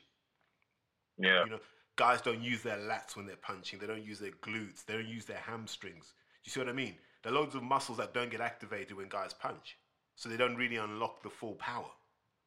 hmm All of these things, but people aren't training these things. That's No, when I get, that's when I get frustrated, and that you see, and that's why, that's why my phone's never quiet. no, I get you. I get you, man. Especially with the SSC. Because you remember, let's go back to 2016. Do you remember the kid Dennis Kalfa? Um, yeah, from the Haringey. Yeah. yeah, yeah, yeah, yeah. yeah. I remember that fight. How's he getting on? Well, I think I think Well, I think- because he, he was going to turn pro? over. I think he's going to turn over if you're looking for that that work. And I think the the He's still young, in it? What's that? 22, 23? Now maybe 24 Yeah, now. there we go. He's a good bo- He's a decent boxer, man. Do you know what? That's the I weirdest. Him. I love to watch his ass. That was just weird. Do you know? I remember because you fought him on the Friday night, and it was one of the last bouts of the night because that was the night where we had to go home at like one or two in the morning from the house. Yes, yes, yeah. Yeah. And then be back for the weigh-in at eight. but I remember, right? Because you fought, and I was like, that's when I realized you had heart because you were going at this kid, but he was, and he's from the club that I used to train at in Sweden. Um, Oh, Linne- really? He was a better boxer, though. He was a he's a better boxer. I can like I could tell he's it was more it was better schooled. Do you know what he was? He was clever, right? All he'd Yeah, do he is was he'd, better. he'd, he'd finish on that left hook? Yeah. And that that that, that kept throwing you off because you're like, how's he? You were like, how is he still hitting me with that left hook? And I, I could see that watching the fight. I'm like, come on, Dan, man, figure this out. And then that fight happened, and I was like, because you listen, you gave it to him. Like, let's be real, you gave it to him. And so I texted Ola. I was like, yeah, I don't. I don't think this kid will have anything left for you, man. Dan's taking it all out of him, right? So I, I thought I thought we'd have an easy run to the final. I was like, that's light work, man. Well, And oh, then that actually I, that was the same year. Ola was we was both in the same um, category, innit? Yes. That's bad. We could have fought each other, you know. I forgot about that. Bloody hell. And then I remember the Saturday. So I say to Ola, look, the guy's probably tired. Stick it on him early, see what's in the tank. and he did exactly the same thing he did to you. Just do do do do do counter left hook, boom boom boom boom. Count. I don't. I lost track of how many counter left hooks he threw. and you're like, you're like, Ola, you have to keep that right hand up. Don't even bother throwing it now. Yeah, just keep on those left Yeah. hooks. And then he did the same thing in the final till Goodridge just laid him out. Yeah. I was like, oh No, it wasn't Goodridge that laid him out. It was someone else from um, Hayes Gym. How was it? It wasn't Goodridge. What? No, it was a guy. It was a kid from Hayes Gym. I, I mean, yeah, it was Hayes ABC, but it weren't Goodridge. It weren't Goodridge. Because I remember was someone else. He, yeah, because he was winning, winning, winning. Then bam. Yeah, he do. He, he was winning. He was winning that fight easier than he was um, bloody winning against me and Ola. He was winning that fight with ease, and he just got caught with a shot. That's that, that, that was yeah, that was crazy. But that was a that was the that was the peak double jab tournament. That one was. I remember just going. Yeah, That's when No, we, that's when we should have kicked on. Cause you did you did the year after, didn't you? no, I think that might have been my last year, You because 2016. No, yeah, no, you're right. I did, I did 2017, Yeah, 'cause and J- that's when I turned pro. yeah, then Jake, because JP did the year after as well. Yeah, And they jobbed him again. He should have beaten Ches both years, man. And they just gave it to the army guy. has he boxed him twice? Yeah. I thought he only boxed him once. No, it was twice. Like those, those two went back and forth, man. Yeah, And then, and then he jobbed me again on Courtney in the ABA final, if you remember. um, yeah, he did. Yeah, you're right. Yeah, landed six punches in three rounds. Courtney landed like twenty-two, and Courtney lost. He's, he's your bogeyman. I know. Yeah. I don't want to see him again. I don't want to see him again. He's your bogeyman. He's beating your boys. Nah, man. So, so just to update people because I can see you via Zoom. Like, so people now need to know that you're back in the country and you're fully compliant with all relevant quarantine rules Yeah. and regulations at the moment. exactly, exactly. Yeah, yeah, yeah, yeah. You know, ten day um, hotel quarantine, da da da da and whatnot. So yeah, That's why it's been easy to to get you on this time. yeah, exactly. you got to lock me up in a room first, and then yeah, you'll be able to get me. But yeah, no, just back from Dubai, just doing what I've got to do, and should have some fight news coming up. is it is it is it who we expect it to weeks. be? Yeah, yeah, yeah. But and it should be for a, for a um, mandatory sport. It's an eliminator final. It should be a final eliminator for the British. So And and, Yeah. and and luckily, like you, you know, he's a guy that's known to you as well. So this doesn't hold any fears. I think if you, the best version of Dan Azeez beats this guy, right? yeah, I like to think so, but I, I'm definitely one that doesn't underestimate anything. You know, I look at the best of each fight, every, every fight I fight, and that's who I I prepare for. Do you know what I mean? Yeah. it's always easy when everyone's like, yeah, no, you should beat him and whatnot. Yeah. But I don't fall into that trap, man. Do you get me? Like, Yeah. um, The aim, the aim of camp is to to bring out the best in you, yeah, definitely. and that's I really, I. I want to try and make a statement in this fight. We'll see how that goes. But um, yeah, I, I think I'm quite frustrated in terms of like my career and where I'm trying to get to and whatnot. So I'm hoping to like showcase something different. Um, yeah, my next fight. See, because I look at it as an outsider, right? When I look at light heavyweight in this country, Mm. there are so many fights that could and should happen. Like, especially in the lockdown. This has been my frustration in the lockdown. Yeah. Ticket being a ticket seller is irrelevant at this point. What it's about is, are you going to bring the heat? Are you going to entertain the fans? And I think you could have had a whole card of like heavyweight fights. Hundred percent. and it, you know, the, and people don't seem willing to do that. And then, I, then you know, like when I think about your career, I always think about the fact that they had a an MTK light heavyweight tournament and they left you out. Mm. I thought that was disgusting. I know you can't comment on this, obviously. No, so- but to, to, to, to, to, if I if to, if I be honest with the um with the the golden contract, I was actually offered to go in it, and for certain reasons, yeah, we declined. So I, I, I won't throw them under the MTK under the bus like that because they did come to they did they did ask do I want to be in it, and yeah, no, um, me and my coach didn't think it was a good idea at the time for certain reasons, for certain other reasons, like that I can't really speak about. But yeah, nothing to do with my ability or anything like that. But yeah, you know, some in-house stuff. Ah, okay. Yeah, maybe I could, uh, uh, you know, off off mic, I could talk to you about it. But yeah, yeah, Yeah, I, can, do you know I mean? I, I, I, can, I can imagine. Uh, I think I know. yeah. So, so But but, so but yeah. being real, like you should be more involved in what's happening. Because I remember when you fought Charlie Duffield, and you and you had that whole big fight thing, if you remember. Yeah, that was a Mm-hmm. that was a big fight week for you, and you know you had Eddie Hearn. Wow, what is is it's a big local domestic dust up, you know, bragging rights in the gym, and he, and he really pushed you hard on that. Yeah, mate, after the fight, he's, him and his dad came up to me and were like, "Where the hell have you been? Bloody hell! Like, yeah, we look forward to speaking to you or seeing you and whatnot." But I don't know what happened, mate. Yeah, like what what happened there? Because I thought you did everything you were supposed to. Do you know what I mean? Of like course. that was a that was that was a statement win for me. Yeah, You know, people can say, ah, Charlie Duffield's never been better than area level. I'm not, I'm not buying that. That's a guy that was crushing it in the ABAs. He's a talented guy. exactly.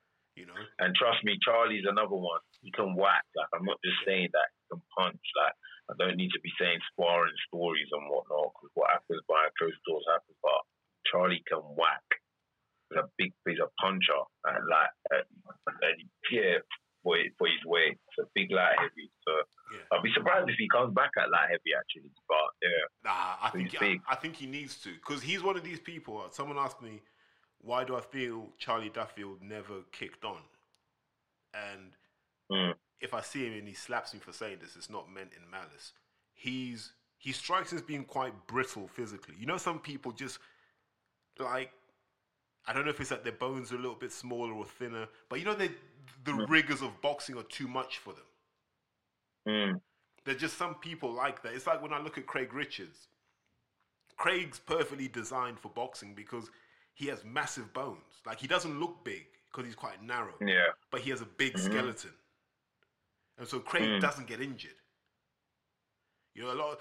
whereas some people Okay. just like if you remember Jake Ball, yeah, huge. Jake Ball look, looks like a cruiserweight when he's not training, injured every two weeks. always get yeah, yeah, yeah, Bo- right. body couldn't take the the rigors and the the stresses of, of training.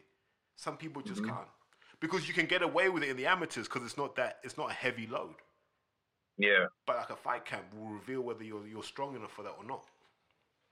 no, you're right. So you're hoping for the British this year, right? Yeah, hopefully, hopefully we'll see what Craig does. Um, we'll see what Craig does. Obviously, there's talks of him fighting for fighting Bivol, so I'd assume you know he he might vacate it or whatnot. But either or, to be fair, I kind of wanted. I would have liked to. Actually, I wanted Craig to win the British. Yeah, I wanted Craig, but I would didn't mind if Shaq had him because then it'd be good for it'd be a good challenge for me. Like you know, undefeated, go in there, take it off of him, and do you know what I mean? Yeah. Beat a champion to Brit to get the British. Do you know what I mean? But it didn't happen, and that's the. It's still good that Craig won it, but yeah, I wouldn't really want. I not that I don't want to, but I want to fight the champion for it. Do you know what I'm saying? But it is what it is. However it comes, it comes. But Yeah. yeah, Yeah, but then but then look, once you get the belt, regardless of how you get it, then you might have the option to to test yourself and say, well, listen, you know what I mean? Like I defended it against some talented guys. So the the legacy Yeah. can always be, I mean, generated when needed. of course. I was going to ask Yeah. you while I've got you here, man. What's going on with Yeah. Joshua Buatsi? Um, I don't, I don't know. Like, obviously, he had the injury against um, my guy, the eye injury. So Yeah, like what sense? In what sense? What do, what, what do you mean? Like, Do you know, it, it's been a weird career because you got to think Josh, Olympic bronze medalist, yeah, probably the, the star of the 2016 Olympics. I know people will say Joe Joyce, but Joe was kind of expected to get there. Josh Yeah. wasn't. And you know he, he became the darling because he was the underdog. Um, remember, he, who did Yeah, he beat? He beat uh, Kennedy Katende, who I used to work with in Sweden. I used to train with him back in the day. So he switched Yeah. countries. I think did he used to box for Sweden, then he boxed for Gambia or something crazy like that. And he Mm. beat the did he beat Mullenberg as well? He beat legit guys. yeah, yeah, yeah. Even in the Olympics, he beat that that is it? That is it from Uzbekistan or Kazakhstan? That really good guy. That Yeah. was he smashed him. I think he stopped him. He might have stopped him. Oh yeah, yeah. yeah. Yeah. That was at the big, right near the beginning. I'm sure it was the semi-finals. He smashed him. Just class, man. He was he was good. And Yeah. I've- you know we're coming we're coming up to what five years, and he hasn't really had that that push where you're like, I, ca- I can see where you're taking him. Because now, look, Hmm. Craig, Craig's going to fight Bivol. Okay, but what about Buatsi? Who's he going to fight? Yeah. And maybe that's yeah, what that- Joshua that- meant. In, the, in that sense, yeah, that did quite. I was think I was thinking in my head, oh, how come they're pushing Craig like, and not Josh? But then again, Craig has been, um, Craig has been a pro longer. but they've also done Craig dirty his whole career, though. Like, Do you know what I'm saying? Yeah, so that's what I'm saying. So they might as well.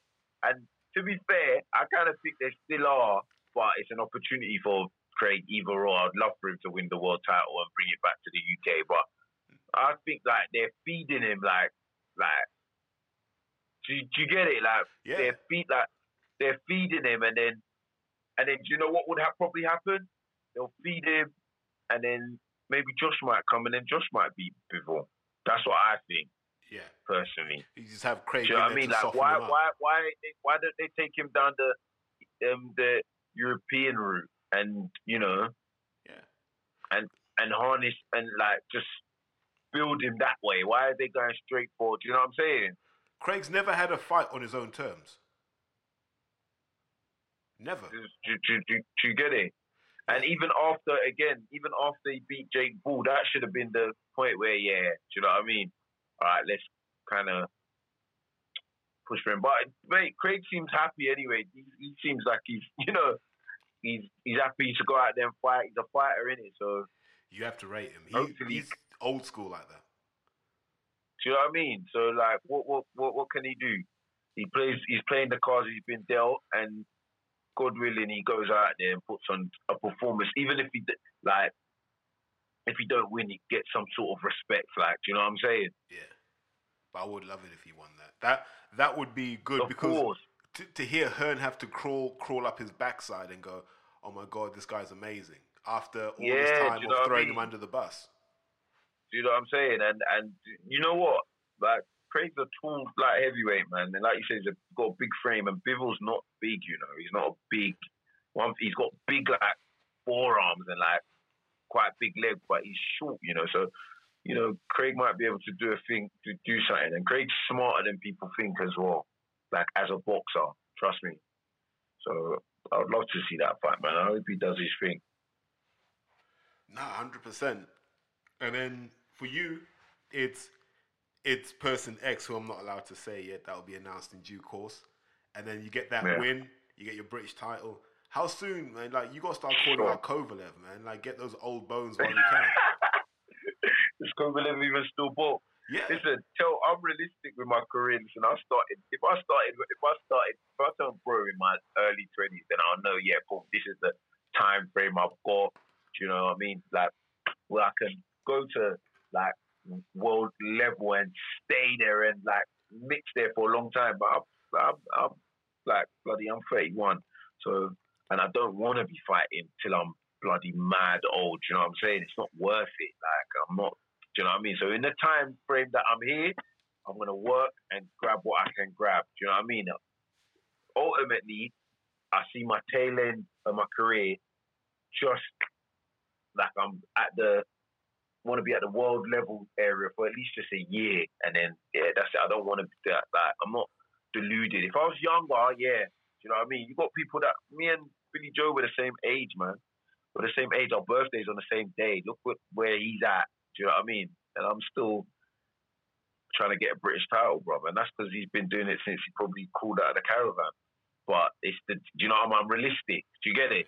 Well, Like- also remember he he joined GB basically as soon as he became senior. They took him into GB, so that was you see what I'm saying? that was the Terry Edwards days. And then one, once the Olympics thing didn't work out for him, because remember in in 08, it was set up for him to face Andrade in the final. They'd done the whole seedings and the draw, so it would be Billy Joe versus Demetrius Andrade in the final, but neither of them made it. Yeah.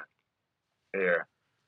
But I was listen. mate, What I will say is, the advice I say to people is, when you start thinking, I need to get to world level, and then that's me. You also got to start planning because uh, what a lot of people do in boxing is they take the adulation and the fame, and they never leverage it into something that can sustain itself after boxing. Because- yeah, no, of course. Because if you think about it, think about it like this, Dan, right? If you go on a Sky show again, let's say by some miracle you're on like Joshua Fury and they need an undercard, like yeah, get Dan Azeez on, right? Mm. The whole world will know who you are. Yeah. But where are you pointing And you them want to? use that platform. Yeah, where Yeah, are you pointing them to? Apart from shouts out to JFW, but where are you? You, you, you see what I Still mean? watching my sponsors, man. Hey, you got Still watching my sponsors. gotta show some love, but you have to point them Yeah, of somewhere.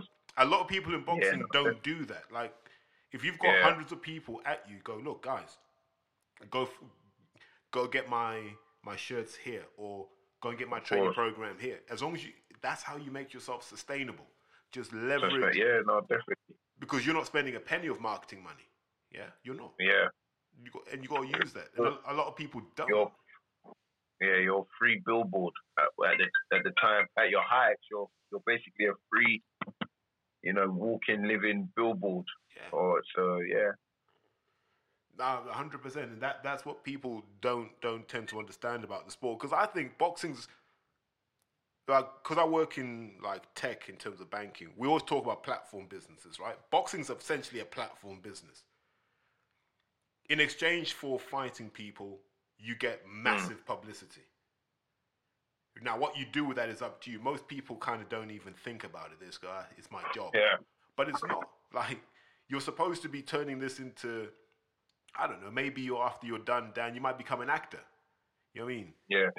Yeah, you might. You might look, but it's what Vinnie Jones did, right? Finished playing football, flipped into Yeah. being an actor. But people don't think about that. But the setup for all of that starts now. Yeah, no, you're right. No, That, for sure. now that's how I look at it, man. And then you know, don't complain about your age. Remember, Umar's still going. Yeah, no, it's not even not. It's not even me complaining about my age or using it as an excuse. I'm just realistic. Like I'm, like I said, I ain't been boxing that long, so I'm still fresh, like a bloody twenty year old that's been boxing and training since a, a kid. So, but I'm just saying, I don't really, do you know what I mean? Boxing's tough, man. Boxing's tough. It's it's a it's, it's a tough game, man. Only certain people are built for it, man. So, do you know what I mean? Listen, But, I'm just, but by this in point in his in, life, In other words, I'm, I'm. Say that again. by, by this point in his life, Hopkins still had 20 years to go. yeah, no, for real. And he he lived the, he lived the life, and that's what it's about as well. Just living the life. And for me, I think the key to uh, one of the key to my success is just taking everything step by step. So do you know what I mean? Mhm. I'm working on well, like, whatever part in my career I am, just trying to be that best version at that moment. So That's all you can do. yeah, yeah. But uh, that, that that's the important thing, man, because you know, because when you speak to Umar, Umar will talk to you like he's 23. Like, yeah, you know, I'm gonna win these world Yeah, no, titles Umar- hold them forever. he's moved. He's moved over to America. My is born. I'm pissed. Now he seems happy. I spoke I spoke to him a couple of times in the last week or so. He seems happier Yeah. You know, he he there's a lot of optimism to him. But I saw Frank Warren basically ah Frank threw him under the bus, man. Frank wrote an article for Boxing Scene, threw him under the bus. What recently? Yeah, I think it was yesterday or the day before. You're joking. Nah, he's like, Yeah, see, this is what I'm saying. Yeah. Like, imagine this. man, this is why you need good people around you, tell man, because your promoters, your managers, and all this, they're just pimps. What a hose, man. Seriously, How can you? it's in in, in with the in, in in with the new, out, out with the old, in with the new. So we Yeah. gotta know what we're doing and have good people around you. See, I'm saying? because I don't want to put words in Umar's mouth because I might get him on to give his version of it. But Yeah. basically, Frank was saying, I was I was saddened and distressed to hear Umar Sadiq was boxing in Mexico, and you know, you know, we we haven't seen the results of the scan, and we're worried that he may be putting his his health in danger. And I was like, well, Oh, is that what he said? yeah, but I was like, well, hold on, I'm close enough to the information to know that what you're saying is not true. Yeah. Do you know what I mean? And like, I just felt that was in bad taste. Like, I don't even think he's rung Umar to say what's going on. Do you know what I mean? He just jumped in. on Yeah, exactly. So Uh-huh. it's, it's out of line, man. But on the upside, you know, Umar's made a friend in Christopher Lovejoy. That, that's probably my highlight of the boxing year so far. Did you see Yeah. those two Yeah, driving yeah, to. Mexico together? Is the, is the, is that Lovejoy guy? He's boxing in it. He's boxing. No, so is he undefeated as a heavyweight? Um, well, according to his official statement, he is going into the Hall of Fame as the only boxer to be world ranked and be 19 wins, 19 knockouts. That's his claim to fame. Hey, good on him, man. Listen, any accolade any boxer can get is, you know, bro, all good, all, all, all good on him, man. no, it's, So, I mean- he's he's he's hustled it well. Like he's Yeah, he understand. He do you know some people just understand the game. He understands that as long mm-hmm. as people are talking about him, he's valuable. yeah, of course. And I imagine Eddie will sign him at some point for I don't know for what reason, but at some point he'll sign him and he'll go, yeah. Mm. Why can't? And you know what Hearn will be like. He'll be like, look, he's undefeated. Why can't he fight Joshua? He, that's what Hearn will say.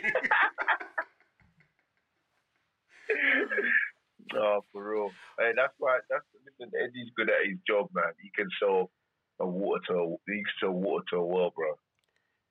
but you know, I respect that that shameless salesmanship where he's just like, listen, I'm just here to sell. Do you know what I mean? This That's is, it. This is my That's- job. This isn't who I am as a man. It's my job.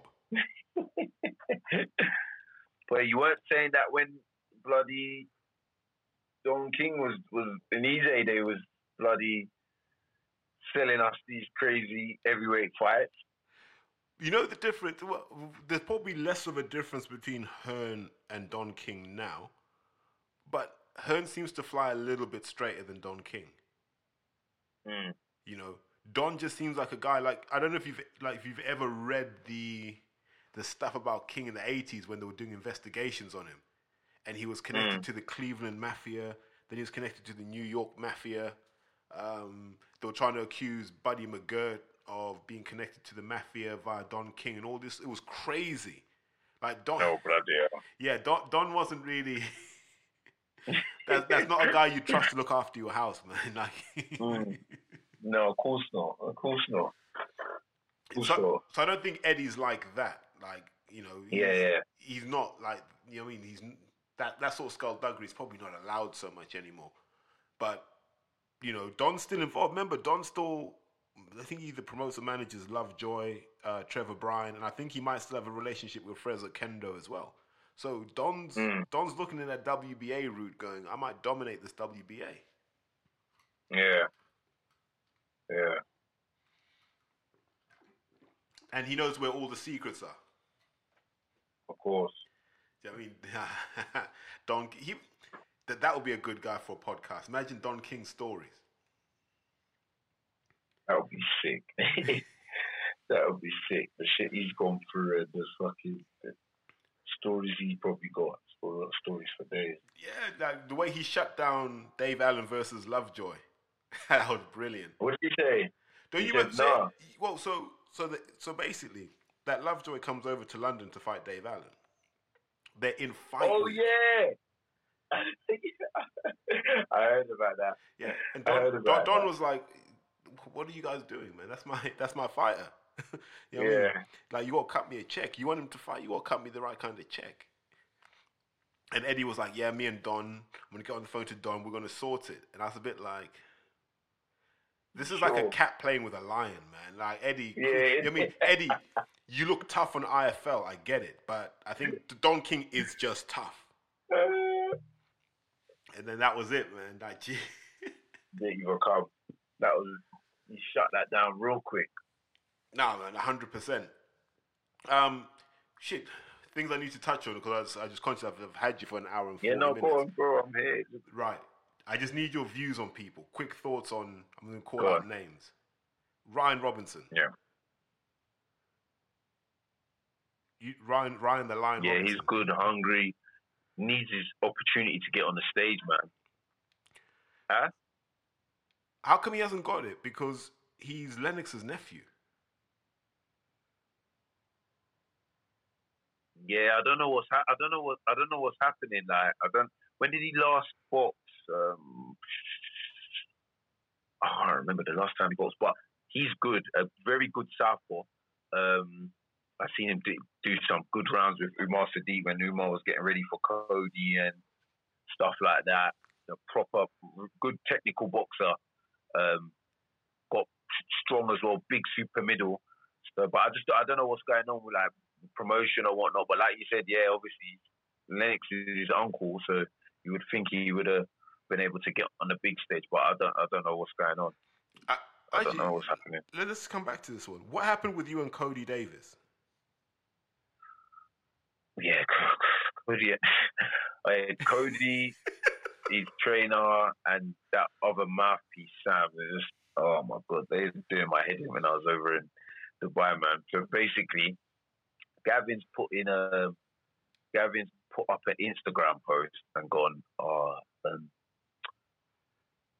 who do you want to? No, or was it Sam? I think Sam Jones put up something. Who do you want to see Cody come back and fight? And Gavin, his trainers, put on in the responses Craig Richards, Shakan Pitters, or Dan Azeez. Any of them will do. So, me, I've seen that. I'm thinking, yeah, well, right, no problem. I've just tagged the MTK, send them, send them a contract. But remember, I'm in Dubai. Yeah. Do you know what I mean? So then, um, I think MTK's yeah said, all right, yeah, we can make this fight, but it was too close. Like I would have to come back, the quarantine and everything. I said no, like maybe push it a bit further back, like maybe March. That should be all right. And then um yeah, then Gavin and Sam and all that were coming out. Oh yeah, he doesn't want to fight, doing the whole bottle job thing, which don't really work. Everybody that even messaged me was like, is he crazy? Like why the hell would Dan run away from Cody? But I know what they were doing, just trying to you know get their boy back in there because what his last fight was a loss to Umar. Like, who is he in the hev- in the light heavyweight division? He tried to go to super middle, got banged up, and now he's trying to like jump in the mix of the um, light heavies, and he'll just get banged up again. So we'll see where he goes there. So yeah, uh, that was just, that was just it really. And Sam, yeah, Sam's just a wind up. Like uh, I had to hot him up behind closed doors, but yeah, I know he's just doing his job. But yeah, I'm just, do you know, I'm not a fan of the, the whole social media thing. I'm not a fan of, and I've been consistent with this.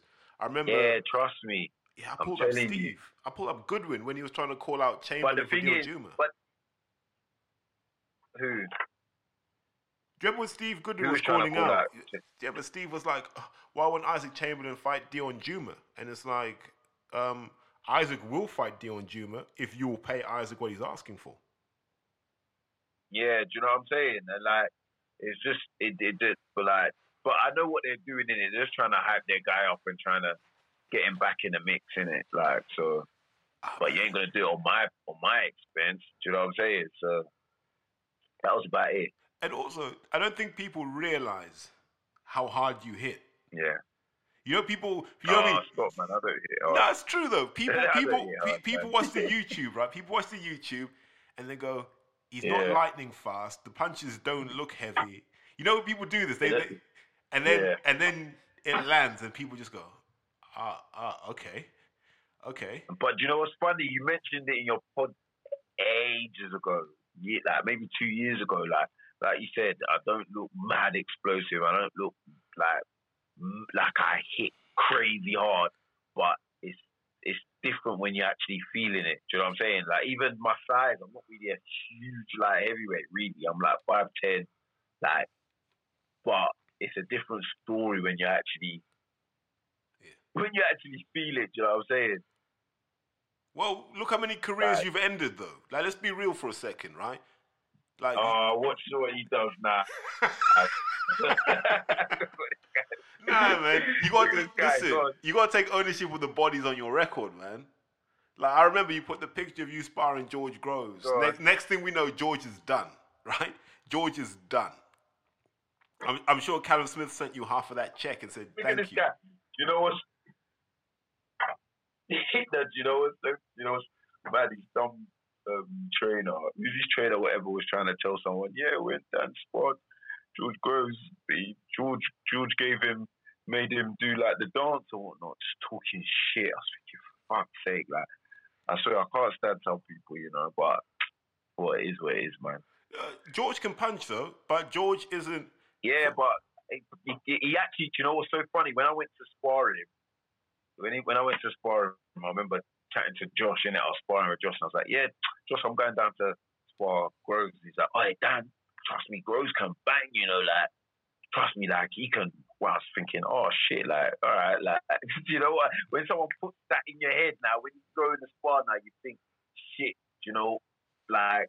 You got to be on guard, but when I sparred him, like there's difference between like a a light heavy that can punch and a super middleweight that can punch. You know what I'm saying? Like I can take George's shots. Like he, one thing, the best thing with George when I sparred him, I think he's really good at following instructions and yeah, executing like strategies and stuff like that. I think he's very good at and setting you up. He'll do something to set you like. I thought he was really, really good at that, man. Like more so than his actual power and whatnot. Yeah, but you you ended that career. You, you- must have just said, "I've had enough of this." Yeah. And then- and then what I love is- not not not not, to his coach. Nah, but then what I love is you then go and go, I've done it in boxing. Let me go and do this in MMA. And then you did it to Darren Till. Hey, you're taking the Vic. I swear that no, Darren, Darren's cool, bro. The weight cut here that them lot have to do, tell is disgusting. You know when I went and sparred Darren, yeah, when I first saw him, I said, "What weight do you fight at?" He's like, "Yeah, seventy-seven kilo." I think. Well, what's that? Seventy-seven in in MMA, like water weight. I said, "You fucking make seventy-seven." He was huge, tell. I swear down. In normal boxing, like you saw someone like him, you'd say he's like a cruiserweight minimum, minimum. Big legs, big. He was huge. When I said like when I heard he goes down to seventy seven, I was like, I can't even make 77, 76. I can't make super. How the fuck are you doing it? So, like, when you're draining yourself that much and shit, They, Uh, they have so those you- you- savage weight cuts. what do you like, expect? like the weight. So it's not. So it's not me ending the careers. It's the, the weight cut. Oh, all right then. You're gonna blame the water. mate, water's, mate, water's seventy percent of our body, mate. So don't even take the bit. Trust me. but that's why those MMA weight cuts are crazy because the way they manipulate Yeah, water, It's- sodium, potassium, like It's mad. It's mad. uh, yeah, it's it's it's not safe. Like, do you ever see the video of Cyborg trying to make It's weight? not. Nah, I've seen the video of bloody um, Darren Till trying to make weight one time, and it was it looked it was shocking. I couldn't believe it. I was like, "Fuck that!" But people, there's been all these, you know, these strength and conditioners or these nutritionists trying to tell me to try and make super middleweight. I'm like, nah. I, I I know I'm a boxer, but I love my life, mate. Yeah. I'm not bloody risking my risking my health like just so I could look bigger, you know, you know, or be a bully in another weight category. Fuck that. Yeah, man, or even simpler. Tell them to do it. Like you know when I hear people go, "Yeah, what making weight is easy." All right, man, you you know do what I'm it. You, do you know what I'm saying? Exactly, exactly. Uh, it's ruthless, man. It's a ruthless sport. But now you gotta you gotta live up to your, your name, man. You you might you might have to change it from super to Dan the Executioner Azeez. so who man. else? So, so who else? Who else is there? You who else? Who else is there? You ain't said anybody else. Who, I'm trying else? to. You know, I'm gonna have to put that out to the streets. Who, who's other career? Who? Let's start again. Who else's career has Dan Azeez ended? Because you realise if, if Josh man. if jo- if Josh Buatsi never boxes again, I'm blaming you for that. Nah, listen, that guy, him and bloody Sinclair, they've given me enough beatings for for to last a lifetime, man. I'm alright, man. I swear that I'm telling you, the amount of times I've gone down there and they've just tag teamed me, like just just fuck the shit out, fuck me up totally. But it's always good preparation for when I'm fighting, man. Now you need that. Any thoughts of going out to America to go and test yourself against their guys? yeah, I was whilst I was out in Dubai, I was um, getting calls about going to help out Badou Jack for his next fight. That'd be good. I think I think Yeah, wicked. That would be an interesting one for you because he's not. Well, I tell you what he's got that I find really interesting. So he went over to the states with a very Swedish style, where yeah, it's basic, but those basics are literally ten out of ten. So like when they train you in. Sweden, It's, it's, it's like he's yeah, they don't make mistakes in Sweden. Like they, they train you not to make mistakes. yeah. He's he's very like you said. He's like he's like a seven or eight out of out of ten across the board for everything. That's how I when I when I think of him. Yeah, and if you notice, he hasn't taken too much of the American stuff on board. He little bits in terms of decision making and positioning, but he's still punch Yeah. punch, two hands up. Mm. Yeah, no, no, definitely. But just to be, you know, obviously he was a super middleweight champion, and did he win anything? Has he won anything like that? No, he ain't. But he's Yeah, got that cleverly. experience. He it'd be good cleverly. to just be around him in camp and stuff like that. Do you know what I'm saying? Did you say he beat Kev cleverly? Remember, he beat cleverly for the belt, and then he beat Groves. No, no, no, Groves beat was super Cleverly. middle. Sorry, Groves was super middle, Yeah, and then cleverly was light heavy. That remember Yeah, it he was beat on the Mayweather Groves. card. yeah, yeah. No, he, yeah, he beat Groves. It was Groves he beat. He beat Groves and he beat cleverly on the. It might have been Mayweather McGregor. Don't you remember? The, and that's when cleverly retired. No, I don't think Badou that Badou boxed cleverly. You you're gonna check it. You're No, gonna you're right. Fucking hell, you're right. You're right. You're right. You're right. Sorry, what am I trying to test you for? Like, you're the bloody. Yeah, you're you're you're right. He did. Yeah, he, he stopped cleverly. Actually, yeah, you're right. He stopped him. And was that And for the yeah, WBA? Um, yes, it was Yeah. for the WBA light heavy. And then who did he lose that to? Was then that he when? boxed um, a, a Stevenson, and it was a draw. Yeah, for, that was for the unification. And then did he fight Marcus Yeah. Brown after that? Yep, yep, yep, yep. That's when he Yeah. cut his head open. Yeah. Yeah. Ooh. Yeah, that cut is disgusting, man. That was a, that, like bloody hell. It was, but Then he fought Jean Pascal and he got lost the split this split decision. But I thought he like he, he he finished off strong in that fight. That's one thing I like about Badou. He cut he he's like a, he's like me. I I start late, but I get better as the rounds go. As like that engine starts, like I I get better. I get better. No, seriously. As soon as that that old choo choo train starts rolling and turning, and to get me, it's like you can't can't stop it. But it's crazy, isn't it? We started off this conversation talking about how you were watching Badou Jack and that inspired you. Not Badou Jack, sorry, Jean Pascal. Jean Pascal, yeah. And then we're right back to still talking about Jean Pascal. I don't even think he's Pascal, retired yet. yeah. You see what I'm saying? No, I think they're gonna have they're gonna have a rematch because it was a split decision loss, but a lot of people thought Badou won, so they're trying to get that fight again, which will, will be a good fight, man, because that the first one was good. But that- that's just that's just two tough men going at it, man. Which is always yeah, good. do you know what I'm saying? Like there's no no one's trying to be super slick. Those they'll go at it. Yeah. No, definitely. So yeah, so Definitely. are you gonna, you gonna go out and help him for that one? Yes. Uh, um, but I I'm maybe just try and you know just get in the mix out there. You know what I'm saying? Yeah, man. Call out Marcus Browne or someone. Marcus Browne's a good boxer as well, man. He's a good boxer, very good boxer. You know, we'll see. Maybe get get be be able to get some rounds in with him as well. You know, it's like you said, maybe fight him as well. Because right now, if I was to go out to the states, they would look at me as, yeah, he's got a good record. Let's put him like on paper. He's got a good record. Let's put him in there with one of the the guys. So potentially, those kind of guys can, can be, you know what I mean? Fights for me. Yeah, but what I'm it's, it's it's it's tricky. I'm a big believer that you should just spar anyone, even if you fight them a year down the line. It doesn't matter. Like the the experience gained is always greater than the risk avoided, if that makes sense. So you might just have to jump in with No, these mi- guys. a million percent. I'm the same as well. I don't. I don't think you should never spar someone because you might fight them. Nah, man. Listen, whatever, whatever you do on the day, whatever you do in sparring or whatever, you still got to do it on the night as well. Like, do you know what I'm saying? Nah, hundred percent. I just So- because it, it's all of that nonsense. You know, it's a very very British thing, isn't it? Wow, now we ain't going over there. What? Very much so. Yeah.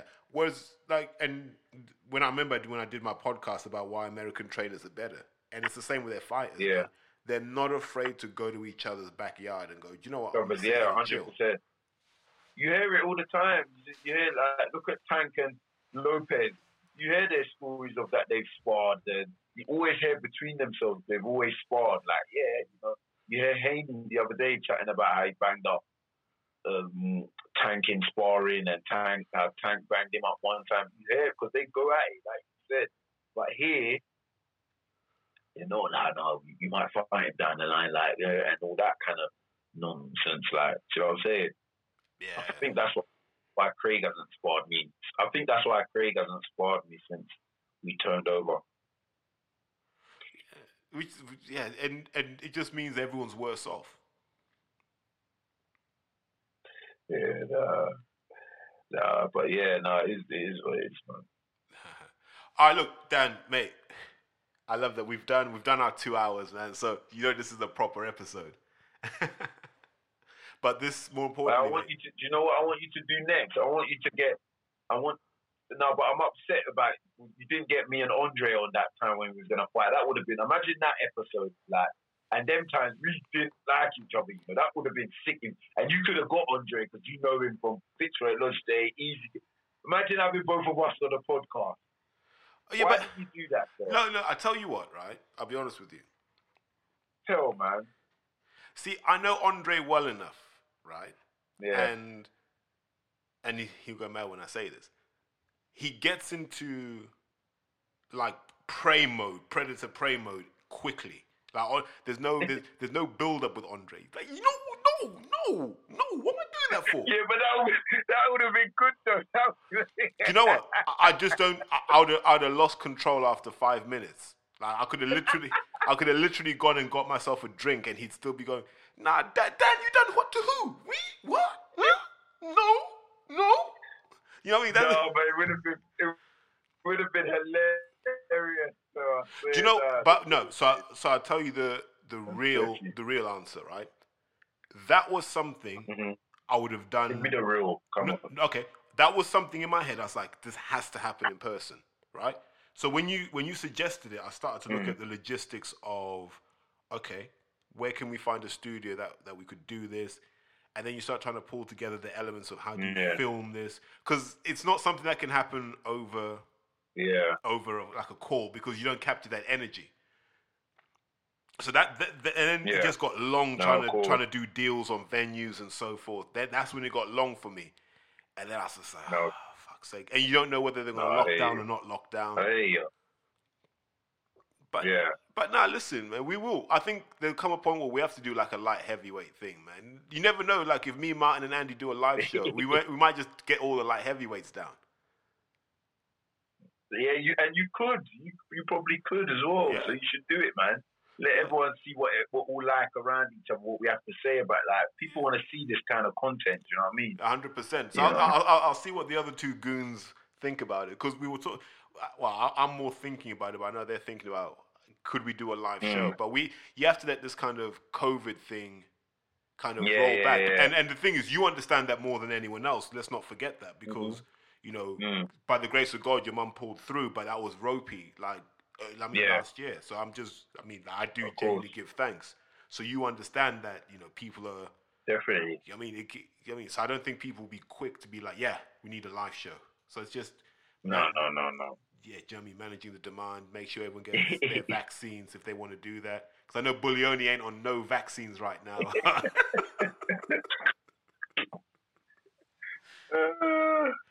yeah, Frank, Frank ain't having nothing put in his arm, boy. You know what I mean? Oh gosh.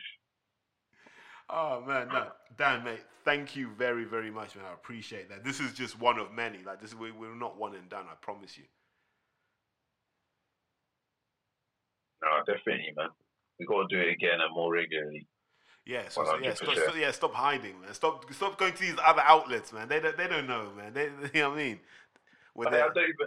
Well, I don't even do. I don't even. Wait, I don't even do interviews tough or too tough like that anyway, man. But um, if anyone's going to be able to get a hold of me, it's, it's you, man. So it's just about you whether you're serious or not. Like it's been like three years now, mate. closer to now, closer to five. Yeah, man. You've been ducking. Maybe four five No, years. wait, no, yeah, no, no, man, no, stop, stop, no, no, no, no, no. I can even remember the first time I mentioned Dan Azeez on a podcast, and it was it was a 2016 ABA run. What was after, just after that, because that's when I started. And someone said, "Who are kids you should be looking out for?" I remember saying, "This is kid Dan Azeez," and people are sleeping on man. him. But he he'll be a good I sign. Yeah, so you've been ducking me, man. I'm just out here, you know what I mean? Just avoided. I'm avoided. Uh, one day you need to get the whole gang on me, Denzel as well. Like, it would be good, man. You've got, you've got, you know, you've got the pulling power, man. You got, you, you got the connect with us. That, So, that might happen yeah. sooner than you think. yeah, do you know what I mean? Yeah, man. So just let me know, man. Give me a shout. 100%. Nah, appreciate it, man. Thank you. Uh, no worries, man. right. Thank you. Thanks for having me. So I hope you enjoyed it. It's tricky because when you have a conversation like this, you're wearing two hats. One, I'm catching up with a friend, but two, and most important, I'm trying to give you guys an insight who to, into who Dan Azeez is, which is something a bit beyond what you get in an IFL interview or a seconds out interview. It's just that that human side of Dan. You know, who's Dan when the lights are off, and I hope we managed to achieve that. It might have been a bit all over the place, so apologies for that we kind of just played it by ear a bit. But you know, the thing I take away from from the entire conversation is Dan's one of those rare gems in British boxing. Someone you can't say a bad word about, and hopefully you guys will continue to support him. Please check the episode notes for the for the links. Obviously, make sure you follow him. Keep in contact with him, and you know what I mean. We're all fans of Dan because much like Craig Richards, he's always had to take on the challenges. He hasn't had a career carefully mapped out for him. Dan's a fighting man in a fighting sport, so hopefully you guys will get behind him and show your appreciation. So guys, as always, take care, stay safe. We're counting down the days till the gym's open, so you know let's all push through for that final lap. Damn, you got my name in your mouth. I must be your favorite flavor. You been taking it out. Hating on me major, man. I ain't breaking a sweat. Too focused how I'm getting paid next. Paper a check. What? You ain't making me vex. You're making yourself just look stupid. That you hating the test. All that hate misplaced was just making me progress until I'm late to rest. My haters, yeah. I don't like you, well fuck you too. How much hate I go through? You ain't even got a clue. I know there's even people listening who hate on me too. You know what I gotta say to them? Fuck you too. I don't chat people's names or get up in people's business or spread of what I witnessed. Cause spreading shit is vicious, especially when it's the man them. Leave it to your missus. The only thing it leads to is you getting a split end. He done that there and she done you. Spreading rumors about people is something you don't do. When they find out you chat all their comments will hunt you, confront you. Some don't talk, they'll just lump you. Fuck you from there on. You wanna talk my name, fuck it, man, we're enemies. I do my best to make your whole life a living hell. Pussy, you'll remember me.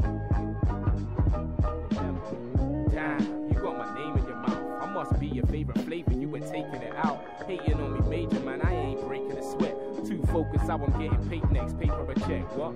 You ain't yourself just look stupid. That you hating the test. All that hate misplaced was just making me progress until I'm late to rest. Fuck all my haters, yeah. Why do people start hating? Cause their life ain't elevating. They just stand still and they're jealous of what you're creating. Could be a career. People even hate on who you're dating. Hate because you're straight. Hate because you're happy who you're dating. Hate because you're rated. Hate because your tracks are on the station. Hate because you're content. They even hated that you're patient. I'm sure you gather by now hating for slacks and waste men who don't follow their own path. They stay chasing pavements. Even have more than you, but they're hating and faking. It's like all they do. How you react to one of your haters is like.